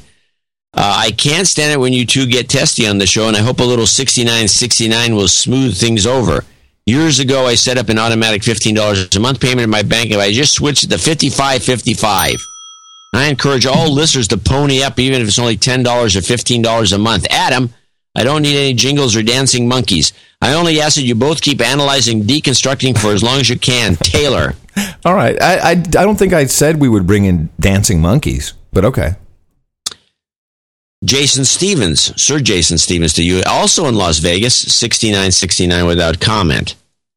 Um, Matthew Polikowski in Lakewood, Ohio, 6969. Donation from Matthew Pol- Polikowski of Lakewood to his brother Brian Polikowski of Westerville, Ohio. John Adam, I bid you both good morning, good evening, good afternoon, whatever the case may be. This was to be a drunken donation, but alas, I have run out of rum, and I'm able to, and, and I am too full from din- too full from dinner to continue onward with beer. So this is a comfortably numb donation. I would like to wish my brother Brian a happy 33rd. And he goes on with the date. Uh, he would like no better gift than a streak continuing donation to the best podcast in the universe and possibly the multiverse. Prove me wrong. Brian's a fantastic father and husband who'll be teaching his daughters to see the world for what it really is. I hope I don't end up hating him and his crazy uncle Matt for his life lessons. Would you please de-douche and karma for him to keep up the good work? Yes, absolutely. You've been de-douched. You've got karma. Chad Biederman in Round Lake, Illinois, 6969. You've been pronouncing my last name correctly. Other than that, I've got nothing to say. Eric Mackey, the shill. Hey, hey. Send, he jumped on the bandwagon, 6969. Good for him. Yeah, but he has no Uh, note. Without What- comment. Scott Spencer. well, you can go to noagendanation.com if you want to comment. Uh, Scott Spencer's Black Knight Scott in Dawsonville, Georgia, 6969. Black Knight Scott to you, Sir Scott. Keep up with the streak. Keep up the streak. Matthew Wittering in Bedford, Bedfordshire. Just karma, please. You've got karma. Warren Carroll in Des Moines, Washington. 6969. My wife is returning from a deployment to Afghanistan soon, so I thought 6969 was a fitting donation to welcome her home. Yeah. Secondly, the guy on Twitter that was yelling at Adam was responding to a tweet that I sent to Joe Rogan about having Adam on the, the podcast. And I get a douchebag call out for the Twitter troll. Douchebag. yeah. Damien Taman, Sir Damien Taman in Perth. No comment. Richard Bangs. Oh, I'm sorry. Did I skip one? Yeah. Uh, anonymous in Huntingdon Valley, Pennsylvania, 6969 would like to remain anonymous. I listened to show 425, the Pipeline Report, and have not stopped listening. Makes me think he's got it on repeat. My brother turned me into the greatest podcast in the universe. Fact! Please give him a douchebag for not donating. Douchebag. My wife is pregnant with a third human resource. Can we please have some karma? The whole Haiti scam really gets under my skin. He wants Just a send- combo. Okay, sorry. You, you got it. Yeah, just send your cash, douchebag, two to the head combo. Really? Karma. Uh, let me see. Uh, I don't know if you got all these. yeah, no, Don't no, no, no. I got it. People. I got it. I got it. I got it. Here it comes. We just need cash. I know a lot of people want to send blankets or water. Just send your cash. One of the clips I wanted karma. that I lost. Oh, it's hey, a long. hey, John. I, Hey, John. I, I lost a clip, which was Hillary uh, moaning about, uh, I think, of the earthquakes or something on one of her little speeches. Yeah. And she, you know what she says? She says, "I we, we need people to send send water and blankets." No, really? Yeah, and I've no, it's for something going on in Libya. She's going to fifteen million dollars going to Libya, and she says send water and blankets. I'm thinking, well, they probably don't. They could use the water. I'm sure they don't need the blankets. Roy Let me- Pingle in Brooklyn, New York, no comment. Uh, 6969. Richard Bangs, North Bethesda, Maryland, 6969. And that ends our segment. 69! 69, dudes! The grand total 14. I told you we'd never we'd never make it again. There's no way. No way. Yeah. Yeah. Oh well. Oh well. uh, Jason Stevens, Sir Jason Stevens in Las Vegas. We got a lot of Las Vegas donors today for some reason. Sixty nine sixty eight. I hope to be front running in the spirit of Goldman Sachs. A whole lot of awesomeness. He's back running because it would have been sixty nine seventy if you want to get up in front. Hugo Aguiar in Cortiba, Para something. Where is that? Can you get the whole thing? Just It as is, Paran, uh, Paran- maybe Paraguay. Oh. I don't know. Drunk, drunk donation. Keep the show going. Please give a call out to all the Caliente Latino listeners. Thanks, guys. Hola. Hola. Hola. Blaze in Hoboken, New Jersey, 5555. Uh, f- happy fifth anniversary. May I please have some calculus exam success karma? Please add me to the birthday list. First name Blaze only. My birthday is Thursday. All Uh, we'll right. John today. Five more years. You've got There is karma. your uh, calculus exam karma. Yeah, you should be able to ace it. Andrew Richter in Wayne, Michigan, 5555. Knows that there's been at least one donor from Gitmo Nation's Mitten, Michigan, for the past four shows. I'd like to challenge my fellow Michiganders to get a real streak going. Don't be a douche and think somebody else will donate. They won't. You need to do it, citizen. Hey, citizen. Please give a douchebag to all in Michigan who haven't donated and a karma recharge for myself. You've got karma.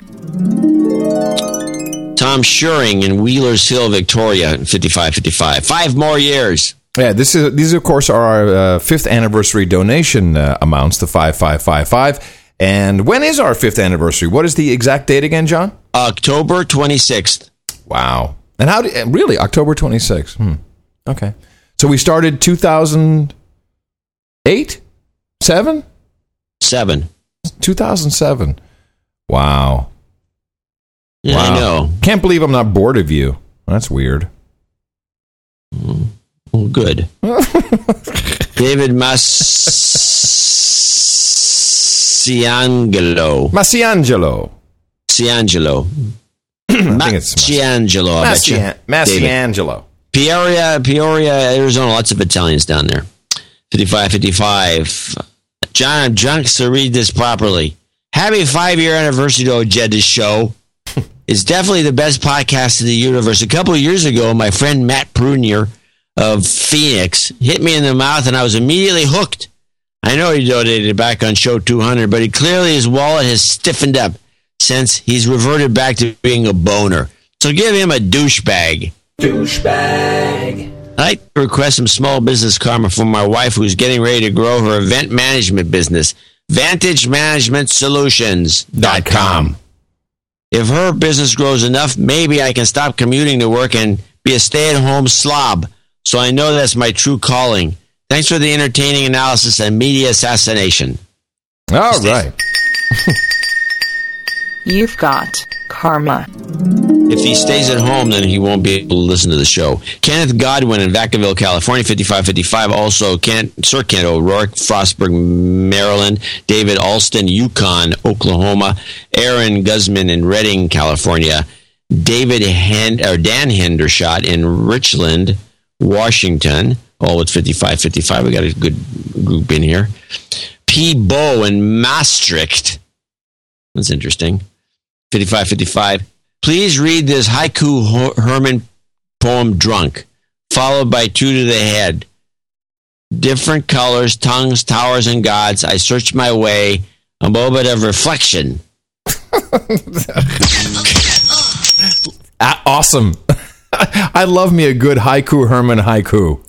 He said last donation he requested some karma for a startup business and he got get laid karma instead. Oh man, oh I hate it we when that don't happens. control the nature of the karma. I hate it when that happens. When you want your business to succeed and you get laid instead. This is no good. No. Ryan Villegas in Mesa, Arizona. Uh, 5555. Short time boner, first time donor found this new show after Adam's recent appearance on This Week in Bloggers. Huh? I'm not. You were on This Week in Bloggers? I don't even know what that is. Well, you were on it. I was not a. Oh, maybe that's what he calls Twit this week in bloggers. Okay, yeah, that makes sense. That's what it is. That's what the Oh, show is. funny. It's a slam. It's a good like one, it. Ryan. It's a good one. I like it. Yeah. Uh, while I might not always agree with every theory, well, I hope not. I love the free and open minded dialogue between John and Adam. If possible, I'd like a shot of karma in the morning for my Cisco test this Monday. Last, Adam, have you thought about using some kind of multiple 4G, 3G solution when you're on the road? Several options exist. Check out mushroomnetworks.com Hmm. or livestream.com for a few examples. I don't rep either company, just throwing it out there. No, well, the, keep up the great The first work. thing, the real, really, the only thing we got to do is we just have to get the uh, the mumble to work because I feel that will uh, help us out a lot. And uh, I, I'm actually going to have to disconnect the Skype in a minute because we're going back to simplex over mode. But here's your karma. Thank you all. We'll look at the websites. You've got karma. And the last 5555 donations from Ol- Ollie Neiman or Norman Neiman Neiman Norby Stockholm. I've been a fan for years. Also been very cheap. well, you're from Stockholm. The show has been so good lately. I just have to contribute to the anniversary. Do some Swedish news, and I'll donate more. Didn't he just say this already? We had another Swede that did that. Um, well, And send so- us some news. Let us know what's going on up there. Sir Schnorrstein. Yeah, you know, we uh, I, I think we missed his uh, d- his donation or his donation note on the previous show. Did, did you get his email? Because I wanted. Uh, let me just read this to you. Uh, May 11th, Adam and John, I suffered a. This is our our North Pole. Uh, uh, he's a he's a knight up there in the North Pole. You know, he's been all the beautiful pictures, and he's got the snowmobiles and the Yeah, he's rifles. great. Yeah. Uh, May 11th, because we hadn't heard from him for a while, I suffered a cardiac arrest caused by a serious ventricular fibrillation while exercising. Luckily, there were some people nearby that witnessed this. After eight minutes of CPR, the heart was restarted using a defibrillator. I was taken to the mainland in an air ambulance. After a few days at hospital, I suffered a stroke. Oh, jeez. It took another several days to recover from that. After two weeks at the hospital, I got an implantable cardioverter defibrillator, defibrillator, uh, also known as the ICD, to prevent the worst if I should suffer another ventricular fibrillation event again. In August, I went back to the hospital, had a successful cardioversion, and I've also had some follow up after the stroke. Luckily, I have no physical problems after the stroke, and the doctors tell me to take it easy, not stress the brain or heart. I will probably be on sick leave for several months, but I should live for a full life So, Adam and John, life is full of surprises. Nothing is certain. I'm extremely grateful that everything has turned out so well, and I appreciate the things around me even more. And that's why uh, his donation has actually put him above the double uh, knight mark, and uh, he sends kind regards from the high Arctic. And we, and we let me just send the guy some karma here. I mean, this is crazy. You've got karma. We were kind of wondering why we hadn't heard from him for a while, and you know, n- now it's like whenever I don't hear from one of our knights, I'm like, damn, maybe dead. God. Sucks. It's terrible. yeah. Well, we're happy Sir Snorterstein is back up and running Good. with his implant. But we have to go visit him. Yeah, quickly, apparently. Yeah, well, I mean, you know, but I'd like to go up there and drive around on a snowmobile up in the North Pole And, sh- area. and shoot some polar bears. I don't think you want to run into polar bears. I don't think there's that many in that area. Keith Van Dyke is our last uh, donor for today's show uh, in South Australia. $50, no comment. And that concludes our segment for show 448. We want to thank everyone who uh, contributed, and uh, we hope that we continue on our merry way for show 449. Yeah, and of course that show will be coming to you from Washington D.C. Uh, it uh, it may be a bit of a challenge again, but John and I will uh, definitely try to work on the communication systems. And uh, all you need to do is support us by going to Dvorak.org slash N-A. And I'm just looking here. I don't think this uh, this donation from our uh, knight in Dallas, Dave Koss, he's a Black Knight, came in on time to make the list. Uh, but apparently, the earthquake machine went off in Dallas last night uh, twice. Uh, Dallas. yeah. Dallas, Texas? Yeah, yeah. So he's That- yeah. They're obviously fracking around there must somewhere. Be, must be. Um, anyway, uh, uh, so I'm going to uh, put him into the birthday segment, even though he hasn't officially made it in. But I, I'd hate for his birthday not to be celebrated appropriately.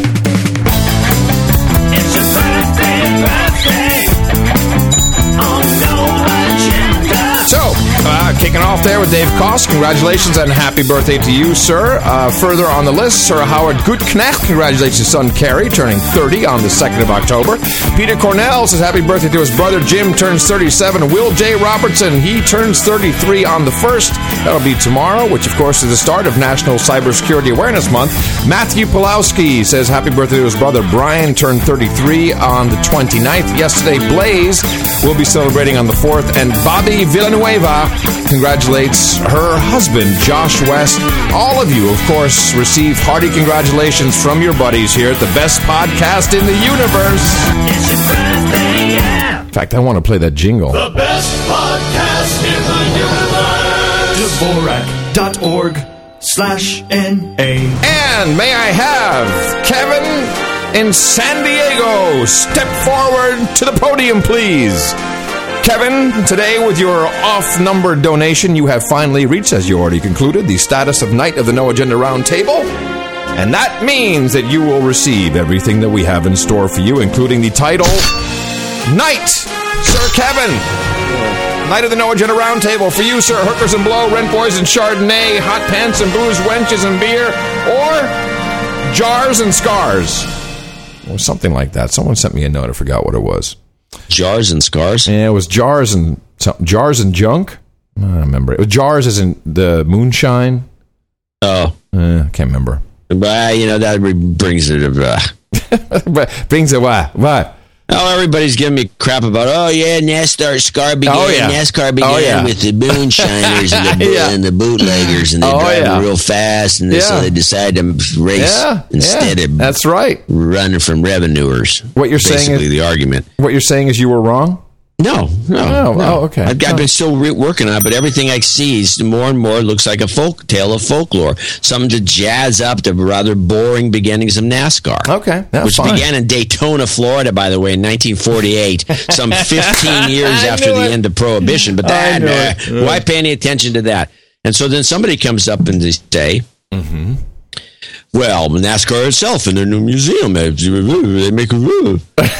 and so uh, Literally went you know, like that? I- Took a I've looked into this too. This is bull crap. All right, let me call you back. Hold on, because uh, it's no fun when we we do. We can't have an interactive chat, uh, and it just doesn't work for me. So let's try this again.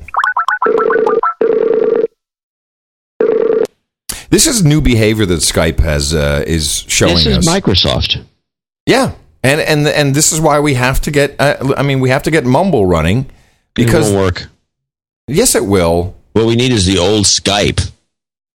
Yeah, but the, you know we got forced into upgrades. And I don't think we can go back. It doesn't matter because it, we may not even be doing peer to peer anymore. It may be all running through uh, Redmond. Who knows? Mumble will work. You just have to get the headphone part working. That'll be fine. It's gonna work. We're gonna get it to work. Come on, a little I didn't like the sound of you on Mumble. You sound really good right now. yeah, well, you sounded great on Mumble. Well, I guess that's all that counts. Yes, indeed. Jobs, jobs, jobs, jobs. That's all I could find. You found one. Well, I found kind of one, so I wanted to throw that. Well, out as for I was saying, I'm working on this NASCAR thing. I'm going to debunk the whole thing, but I'm going to. I want to really back it up with a lot of facts. All right, yeah, It- you're fact checking the uh, the whole story. Is that what you're doing? You're fact checking. Yeah, pretty it? much. Yeah. All right, let me uh, let me take you into Syria for a moment. Uh, first of all, thank you all so much for uh, sending me the flyer. Because of course you'll recall we had um, uh, David Cameron speaking at the uh, United Nations General Assembly, talking about how children were used for target practice, all based upon this report from SaveTheChildren.org. And uh, so a lot of people did find the report. However, this a report doth not maketh. Uh, they've created an 18 page PDF. Have you seen this thing, John? I'm sure someone sent it to you as well. No one sent it to me. Ah, it is literally a flyer, and they and they and it's- it's beautifully done. I mean, it's well produced. No, What do you mean? No, it's not. It can't be a flyer. That's not what they said. it's a flyer. It's No, no, no. That can't be true. Oh, you mean it has to be a report? Is that what you yeah, mean? Yeah, yeah. A deep, uh, de- detailed report, probably about seventy-five pages. No, it is 18 pages. Each page contains a child. Uh, the title of the the flyer is "Untold Atrocities: The Stories of Syria's Children," and I'm like, well, okay. So I'll read through this. It just has pictures. It has beautiful pictures of uh, these children, and uh, so here's Hassan. He's 14 years old. On the right hand side of the page, they created a, they create a human shield of children. I saw this with my own eyes, and this is what the report is. You see, um, so I'm sorry, and, and and although these stories may all be 100% true, this is not a report. It has no business being called a report. It is a flyer with no backup, no um, uh, no historical information, no locations even, and it is a it is shameful, shameful that this is being used as a report to do whatever the plan is in Syria. And and I and I encourage you to to look at it. It'll be in the uh, clips and stuff section of uh, the show notes. Uh, 448.nashownotes.com, untoldatrocities.pdf. Um, and in fact, it, it- even for um, Cameron to say that they were using children as target practice is even that is untrue because there's only one story in the entire uh, brochure, and here it is. I was on the street. This is uh, as told by Munther, M U N T H E R, 10 years old. He was shot in the head. He fell forward in a praying position. I was on the street when the bullets were first fired. We were standing outside school. We just posed for a photo. There were lots of children around.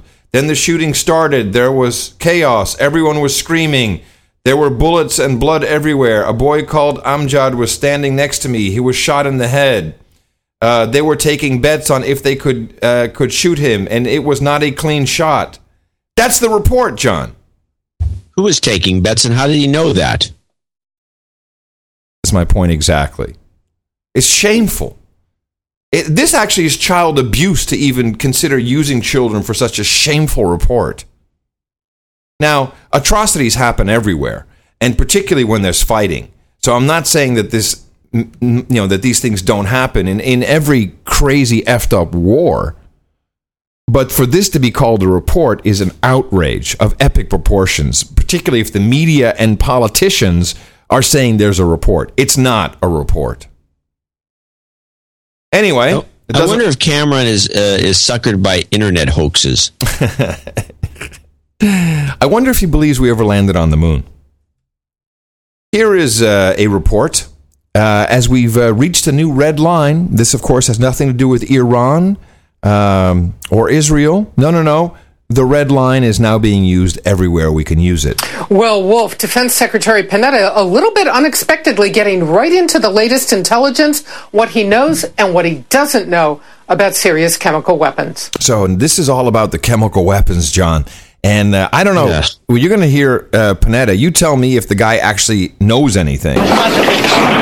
A top Syrian opposition group claims it captured these missiles in Damascus and said they had been adapted to carry chemical and biological warheads. CNN cannot independently confirm the claim. So they're showing Google uh, Earth on the screen, and they have some guy screaming in the background. And this is now proof that they have uh, stolen some of the chemical weapons. And apparently, Barbara, the Pentagon correspondent, asked Panetta about it in uh, in a briefing, and he's not. He's like, he's like completely full of. This is how they put together a, a bullcrap report. Okay, so you get the unconfirmed video with Google Earth footage. Then you ask Panetta a question, who answers like this. But now, a new admission from Defense Secretary Leon Panetta. Syria's chemical weapons have been on the move, and he's not sure what exactly has happened. There uh, has been uh, intelligence that uh, there have been some moves that have taken place. Uh, where exactly uh, that's taken place, uh, we don't know. I didn't even hear him use the word chemical weapons. I mean, that's how poor this is. Let's continue and see what we No, can. well, well, well, I thought he said at the beginning, no? No, no, we didn't say chemical. She said chemical weapons. Panetta insists that Bashar al Assad's forces still control the major chemical and biological sites, but there are security concerns. There has been some intelligence that uh, that, uh, with regards to some of these sites, uh, that there has been some movement in order to ha- for the, for the Syrians to better secure uh, what they the chemicals. Rebels chemicals. Now he's saying chemicals. Now, now, how do we bring this together? We have to have another unconfirmed uh, video, another un- unconfirmed report, and then we'll bring a really old video from the president to wrap it up with a red line remarks. Clearly are making a public play that they can get to the weapons. On this video, a narrator points to satellite imagery of what he says is a chemical weapons warehouse in Damascus and a tunnel that connects the warehouse to a military airport. The video cannot be independently confirmed. Panetta knows rebels are on the hunt. He doesn't know if they have succeeded. I don't have any specific information about uh, the opposition and whether or not uh, they've obtained some of this or how much they've obtained, uh, and uh, just exactly what's taking place. President Obama has said a tight lid must stay on the Syrian arsenal. We have been very clear to the Assad regime, but also to other players on the ground that a red line for us is we start seeing a whole bunch of chemical weapons moving around or being utilized. So this is a completely concocted report. There is not a single fact, a single verifiable statement. The word chemical weapons is only used in an old piece of video from the president. They are setting it up. Complete complete setup for something to happen. Fabricate. What network was this? CNN. Oh man, that's terrible. Completely concocted. The whole thing. Yeah, it is. That's that's really embarrassing. And you know, I, I, but you know, the way they do it is so incredibly smart because you know they say chemical weapons and they just play a clip. And when you see Panetta, the guy's not like freaking out. He's like, uh, well, what is this question? Uh, well, okay, uh, well, yeah, you know, it's oh, very. Did you see Netanyahu with that stupid diagram?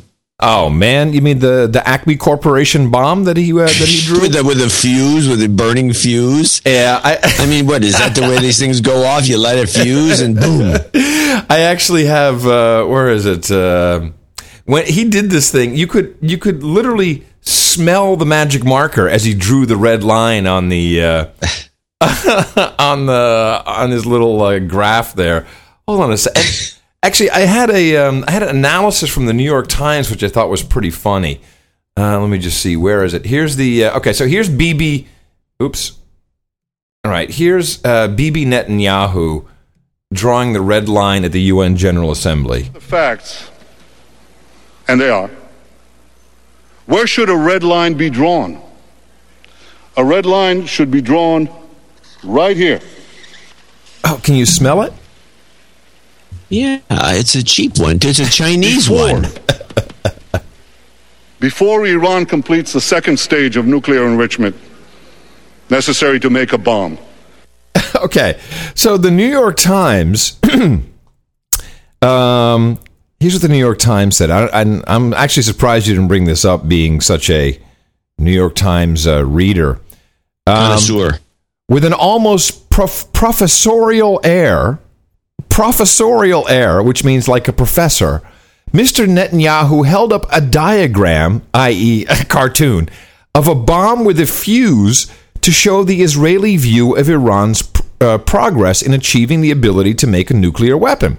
He drew a red line through the point at which Iran would have amassed enough medium enriched uranium to make a bomb, which he said would be in the spring or summer of 2013. So they call this professorial, this idiotic magic marker on a Wile E. Coyote bomb. And th- but but here's the crazy thing. In the same article, they say uh, uh, his calculus turned on a stockpile of medium enriched uranium, uranium enriched to the level of 20% that Iran has produced, ostensibly to fuel a research reactor provided to the country by the United States in the days of the Shah. Right now, Iran, this is the New York Times. Right now, Iran does not possess enough of that fuel to make a single weapon. In fact, its stockpile has declined in the recent months as it has converted some for the research reactor.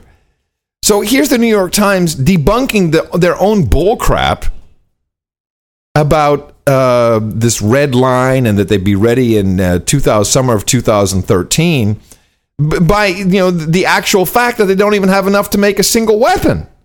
But the professorial Netanyahu with his magic marker, ooh, that's all groovy. I mean, uh, have I woken up in the world of insane? Yes. I mean, how can this be taken seriously? Did you know that when I saw that picture, uh, I walked past the supermarket here in LA. Uh, no, no. The at first I saw it online, and I literally thought it was like it was Friday. I thought it was a Friday Photoshop type gag that somebody put, and then I walked past the newspaper stand in LA, and I saw the picture, and that's when I realized it was real, and it blew my mind that this was actually happening. I mean, that's it's it's it's insanity that this is the level we've sunk into. right? Am I am I am I nuts or, or No, I feel the same exact way. I thought it was the stupidest thing I've ever seen ever. I mean, for a guy at that level of head of a government to draw a, a- an idiotic round bomb and just draw some arbitrary lines on it and have a fuse at the top. and the thing was like that's done by sparking. a six year old. I mean, please. And it was sparking.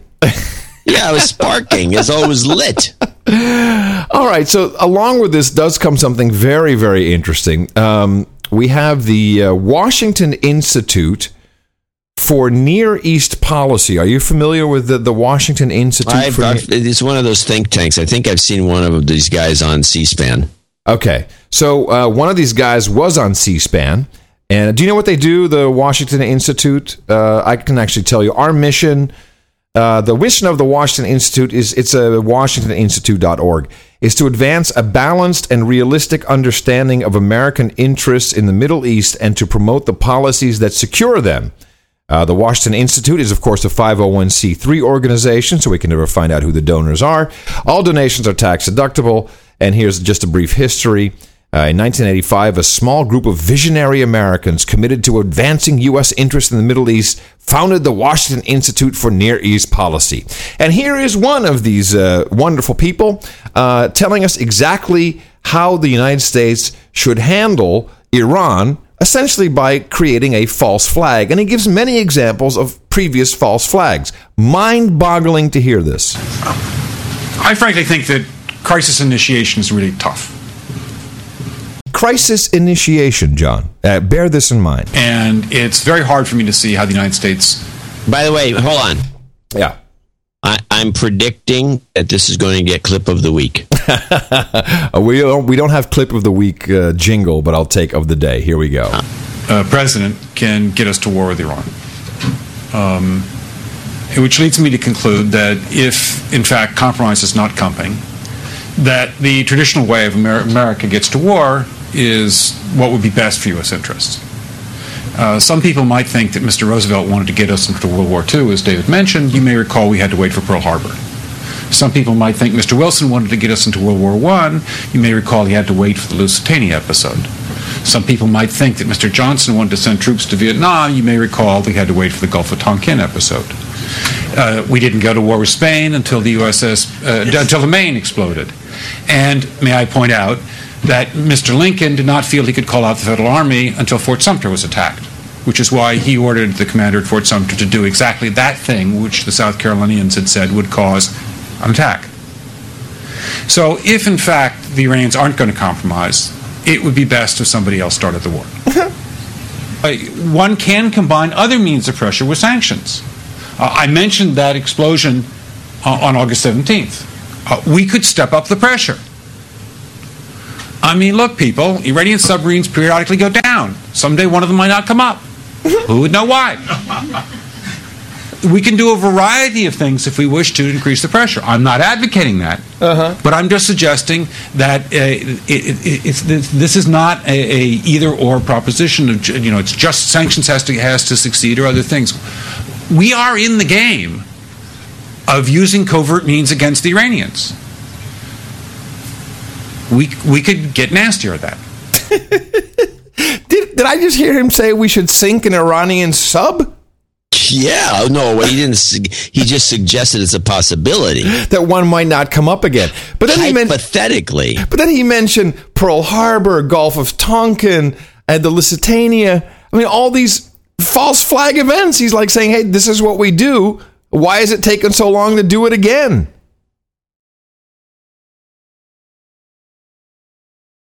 Uh, I did, this, these kinds of uh, meetings just are very uh, disturbing. Uh, I don't get clip of the day. Well, so I, Nah, that's all right. No, I, I, I don't feel like it. Yeah, give yourself clip no, of the day. no, no, no, no, clip. no, no. It wasn't good enough. No, no, no. It, if it doesn't come from the heart, then I don't want it.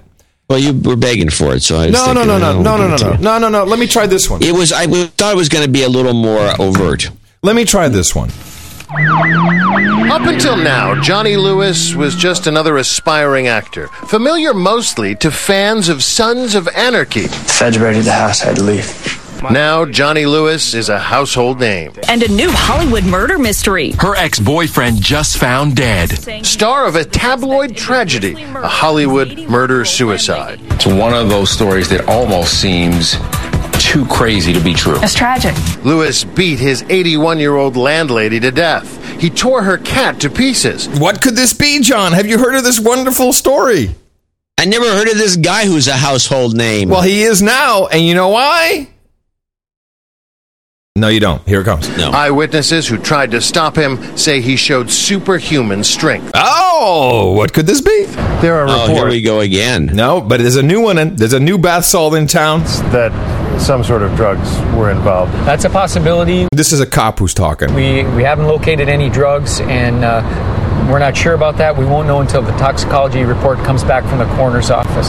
But suffice to say, anybody who acts in this kind of a manner would indicate that there may be a, uh, some kind of drugs on board. If drugs were involved, does your experience tell you what sorts of things we might be talking about? Well, the thing we're seeing lately here in Los Angeles and across the country are some of these synthetic designer type drugs, something like uh, bath salts, or the new one that we've heard around here called Smiles. Johnny Lewis is known to have Smiles. That's the new one, John. Smiles. Smiles. Have you heard of Smiles? This is the new Not, drug. n- I have now. Yeah, Smiles. It makes you. It turns you into a zombie. Smiles. They all do. Yeah. I got to try me some Smiles. So if anyone has any Smiles, please, uh, yeah, send me that. Uh, I I, I want to try it with my Haldol at the same time. You keep saying this. I'm gonna because I'm waiting for someone to send it to me. So what is Smiles? It's a bath salt. No. Yeah, it's a CI2, I think is uh, the official. It's like carbon something or other 2. It's a, you know it's all part of the just these you know uh, the, the the main ingredient. We've talked about the main ingredient before, whatever it is. It's just it's just great drugs, and and, and obviously we have to keep telling people that you shouldn't take these drugs. Uh, we want you on our drugs. We want you on the uh, on the Xanax, and we want you on the Haldol, and we want you on the um, uh, Oxy. You know these other drugs are dangerous because you might you know murder your landlady and rip her kitten apart. Rip the kitten apart with superhuman strength. That's right. Well, right. since we're all going to die, Yeah, might as well. I've been telling you. climate vulnerability. Out of the blue, I'm watching Democracy Now! and they just throw this in gratuitously. Uh, which one is that? Top clip. Climate Vulnerability Oh. Forum. Oh. I never heard of them. More than 100 million people will die by 2030 if the world fails to take on global warming. The Climate Vulnerable Forum says air pollution, hunger, and disease caused by climate change and the consumption of fossil fuels will kill 5 million people per year.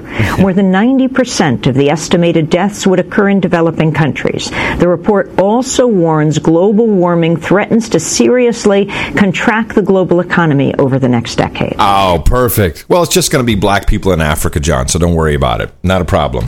How do they? How do you, how can you make this sort of prediction? X number of people are going to die. Well, did you look up this organization? The what was it? The Climate Reliability Forum, whatever the hell it was. That's what you got to do. Look up this bull crap.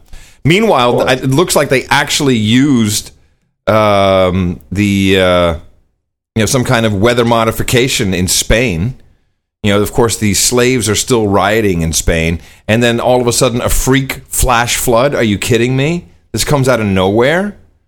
It washes away entire highways, and and people drown on the spot. I mean, uh, how often does this happen? I've never heard of it. Yeah. Well, here's the here's the report in case you care. Actually, I should play them back to back. So here's the uh, slaves. Meanwhile, violence erupted on the streets of the Spanish capital tonight. A rally against new austerity measures turned ugly when protesters clashed with police. Several injuries were reported. The government yesterday delivered a budget that includes widespread spending cuts and a salary freeze for workers in the public sector. Yeah, and then uh, everyone's rioting, and then uh, Many residents in this large area of southern Spain are already clearing up. But as they wade through mud and debris counting the cost of this freak weather, a British woman remains missing. Across this largely poor part of Spain, the heavy rains fell, almost 10 inches of it on Friday morning alone. And it kept coming, taking cars, roads, and bridges with it. and this has never happened, as far as I know, or at least not in, in Climate change, man. Climate change. Oh, it's climate change. Yeah, it was like a tornado that ran through this thing. I think Climate- it's global warming. Yeah. All right, I got one to take us out. And you have an end of show clip that you looks like something you want to I play. I do. I want to set it up though. Okay, so let me play this last one because tonight uh, we have to watch 60 Minutes. Very important that we watch this. Um, as uh, I think we uh, the true um, meaning behind the green on blue, or also uh, now dubbed the insider attacks, will be revealed to us as um, they will be interviewing uh, General Allen. Oh. Yeah, and uh, it's Lara Logan, by the way, um, who is Oh, yes, Lara girl. Yeah, well, Lara Logan, of course, is the shill um, uh, who um, isn't she the one who's uh, in Egypt? Yeah, claimed almost got she- herself raped. Well, no, she said she got raped. Actually, Oh, but she then- got well, or but then it turned out She was she molested. wasn't, or whatever. I mean, it's sketchy, uh, sketchy at best. she was a wreck afterwards. Something happened. Yeah. Well, okay. Um, so here's a preview of her interview tonight. You're in a tough spot right now. Can you explain why the sudden increase in these attacks?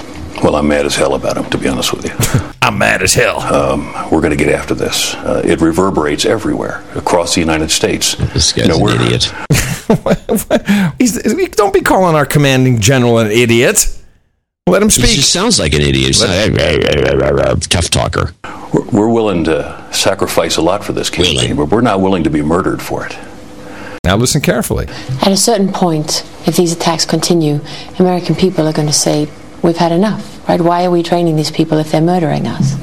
Well, that may be, in fact. Uh, it may be the voice right now that we're hearing. The, the key point is for us to understand that the vast majority, the vast majority of the Afghans, and you've lived with them, you understand these people, they're with us in this. They understand right now the, the severity of this problem and the urgency of what's happening. And there have been Afghans who've been killed trying to save our forces. You know, in, in Iraq, the signature weapon system that we hadn't seen before was the IED. We had to adjust to that. Here, I think the signature attack that we're beginning to see is going to be the insider attack. Now, this is very interesting what he's saying. Um, because what happened with the IEDs, I think, and, and this will, in, in the follow up question with Lara uh, from the CBS morning show, um, it seems to me like he, by making the comparison, and we, and, and by the way, these green on blue attacks, we've been, we've been tracking this on the show. We've been seeing this happening more and more. We've been trying to figure out why is this happening? Is it real? Um, obviously, someone's getting killed. Although, gee, we wouldn't know because you know, of course, our media doesn't show uh, uh, flag draped coffins coming back with actual soldiers. It's only for um, uh, diplomats uh, that we see that on television.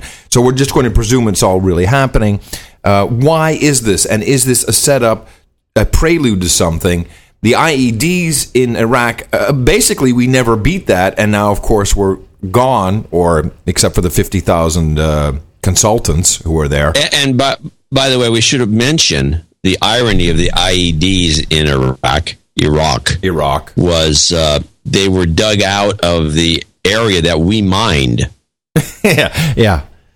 We, there was a Some bunch of people irony. that made a business out of digging through the mine fields that we put up. Yeah. And and getting the mines out of the ground and then disabling them and then then turning them into the explosive. That's how they. I mean, they're they're not making you know uh, C five in Iraq. No, they're just digging up the stuff we put there and using that. Yes. All right. So here comes the conclusion. Lara, the big question about U.S. troops in Afghanistan is the 2014 departure date. Will this hasten or delay it? Well, Charlie, he's a commanding general, right? So he's not going to be, he's not going to commit himself to anything like that. But you just have to look at the effect that this has had to realize that it can impact on when the troops are coming home. I got a sense even that um, there was a feeling, there was a push for troops to come home even sooner than the end of 2014.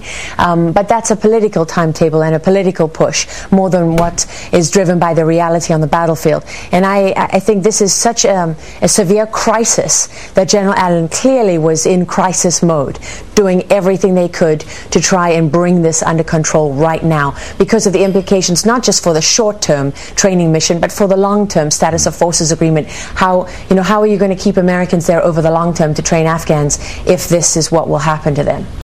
So I found this to be very interesting. What I'm hearing Lara say in her setup, because of course a general, and we know from the McChrystal affair, a general is not just going to go on 60 Minutes without some kind of approval from someone somewhere that this is going to be discussed, unless he's gone completely rogue.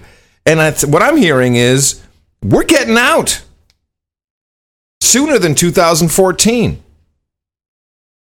This whole could thing could be a scenario to get us out. But why would this be? Is this the, is this the true October surprise where the president now says, "Let's get out now"? Bring home late. the troops now. He, can't, he wouldn't be able to pull that off now. The, the setup is still taking place. Well, hold on a second. It's Sunday night is sixty minutes, and then he still has two days before the first debate. That's an interesting theory. Yeah, well, I don't know, but it's something's going on with it, and we've been waiting for the true um, motivation behind the green on blue uh, reporting to reveal itself, and I think that's tonight. So we'll uh, hopefully we'll find out more. Hmm. Yeah. All right. I got one last little clip. Apparently, its temperatures are rising here in the Bay Area, so this is a, the panic mode is taking place. I don't know why this happened before, but now Uh, we have reports that they're setting up uh, places for the overheated. Now, from ABC 7 News. Good morning. I'm Carolyn Tyler. Several Bay Area counties are opening cooling centers to help people deal with the heat today. In Santa Clara County, centers will be open in Cupertino and Morgan Hill. Contra Costa County has three centers in San Ramon, and you can cool off in Alameda County at three city libraries and the Union City Sports Center. And what does a cooling center exist of? Air conditioner, I guess. I don't know why they're doing this. I've never ice? seen this before. Some ice? Well, it's all part of the global warming, man. We're all going to die, man. We need cooling centers everywhere. what, what temperature do you think we're going to have here in the uh, like where I am right now? I don't know, like 80, 91. oh, woo, woo! Can you handle it? what was the temperature that you had there? Uh, typically Austin temperature in the in the summer. In the summer, hundred. Hundred, just hundred. That's a, that's a typical temperature, and uh, some days it can be hundred and five, and some So days you have cooling centers all over the place to keep people from dropping dead. Yes, we call them bars. we, we walk in and we have a beer, and then we're cool, and then we go out and we go shoot some guns. Okay, so apparently this is the beginning week of the Ganesh Festival. Oh, hold on. Let me uh, let me uh, get our end of show music going here. Yes. So the Ganesh Festival, that's one of the gods, uh, one of the more important gods of India. Yeah, and they like- celebrate his him for ten days, and they make statues. This is the one that's got the four arms and the elephant head. Yeah, with the the crazy like uh, octopus like arms. No, no, this no, that's different. This is just four arms. Oh, okay. And but an oct- but an elephant head. That's the whole thing is explained, and because I guess the Indians have a lot of these celebrations, but we get to find out a lot because we have no Indian donors. So I figure we maybe we, this might help by playing this little tidbit from the China News. By the way, this came out of China. This report, and you'll be you'll know everything you need to know. Apparently, they build these things up, these these copies of this thing, and people come and worship them, and then they throw them in the drink uh, part of this found reason. I don't know why, but they take the they this is god of wealth, and then they chuck him in the water at the very end. And will this bring us wealth to this program? Yeah, that's what I'm thinking. All right, everybody. We'll play that as an end of show clip, and uh, we will be talking again on Thursday. I'll be in Washington, D.C., and I'm still here in Los Angeles, California, celebrating Carmageddon Part 2. In the morning, I'm Adam Curry. And from northern Silicon Valley, where we never have a Carmageddon. Oh, I get it's car, C A R. Ah, I'm John C. Dvorak. We'll talk to you again on Thursday, right here on No Agenda. The Ganesh Festival, or Ganesh Chaturthi, is celebrated by Hindus around the world as the birthday of Lord Ganesha. The most elaborate celebrations are seen along the western coast of India, where people start making the Ganesha idol at least a month in advance. The festival ends with Lord Ganesha's idol being immersed in the sea. Shweta Bajaj reports from India. The elephant headed god of wisdom and prosperity, Lord Ganesha's birthday celebrations are spread over 10 days in India.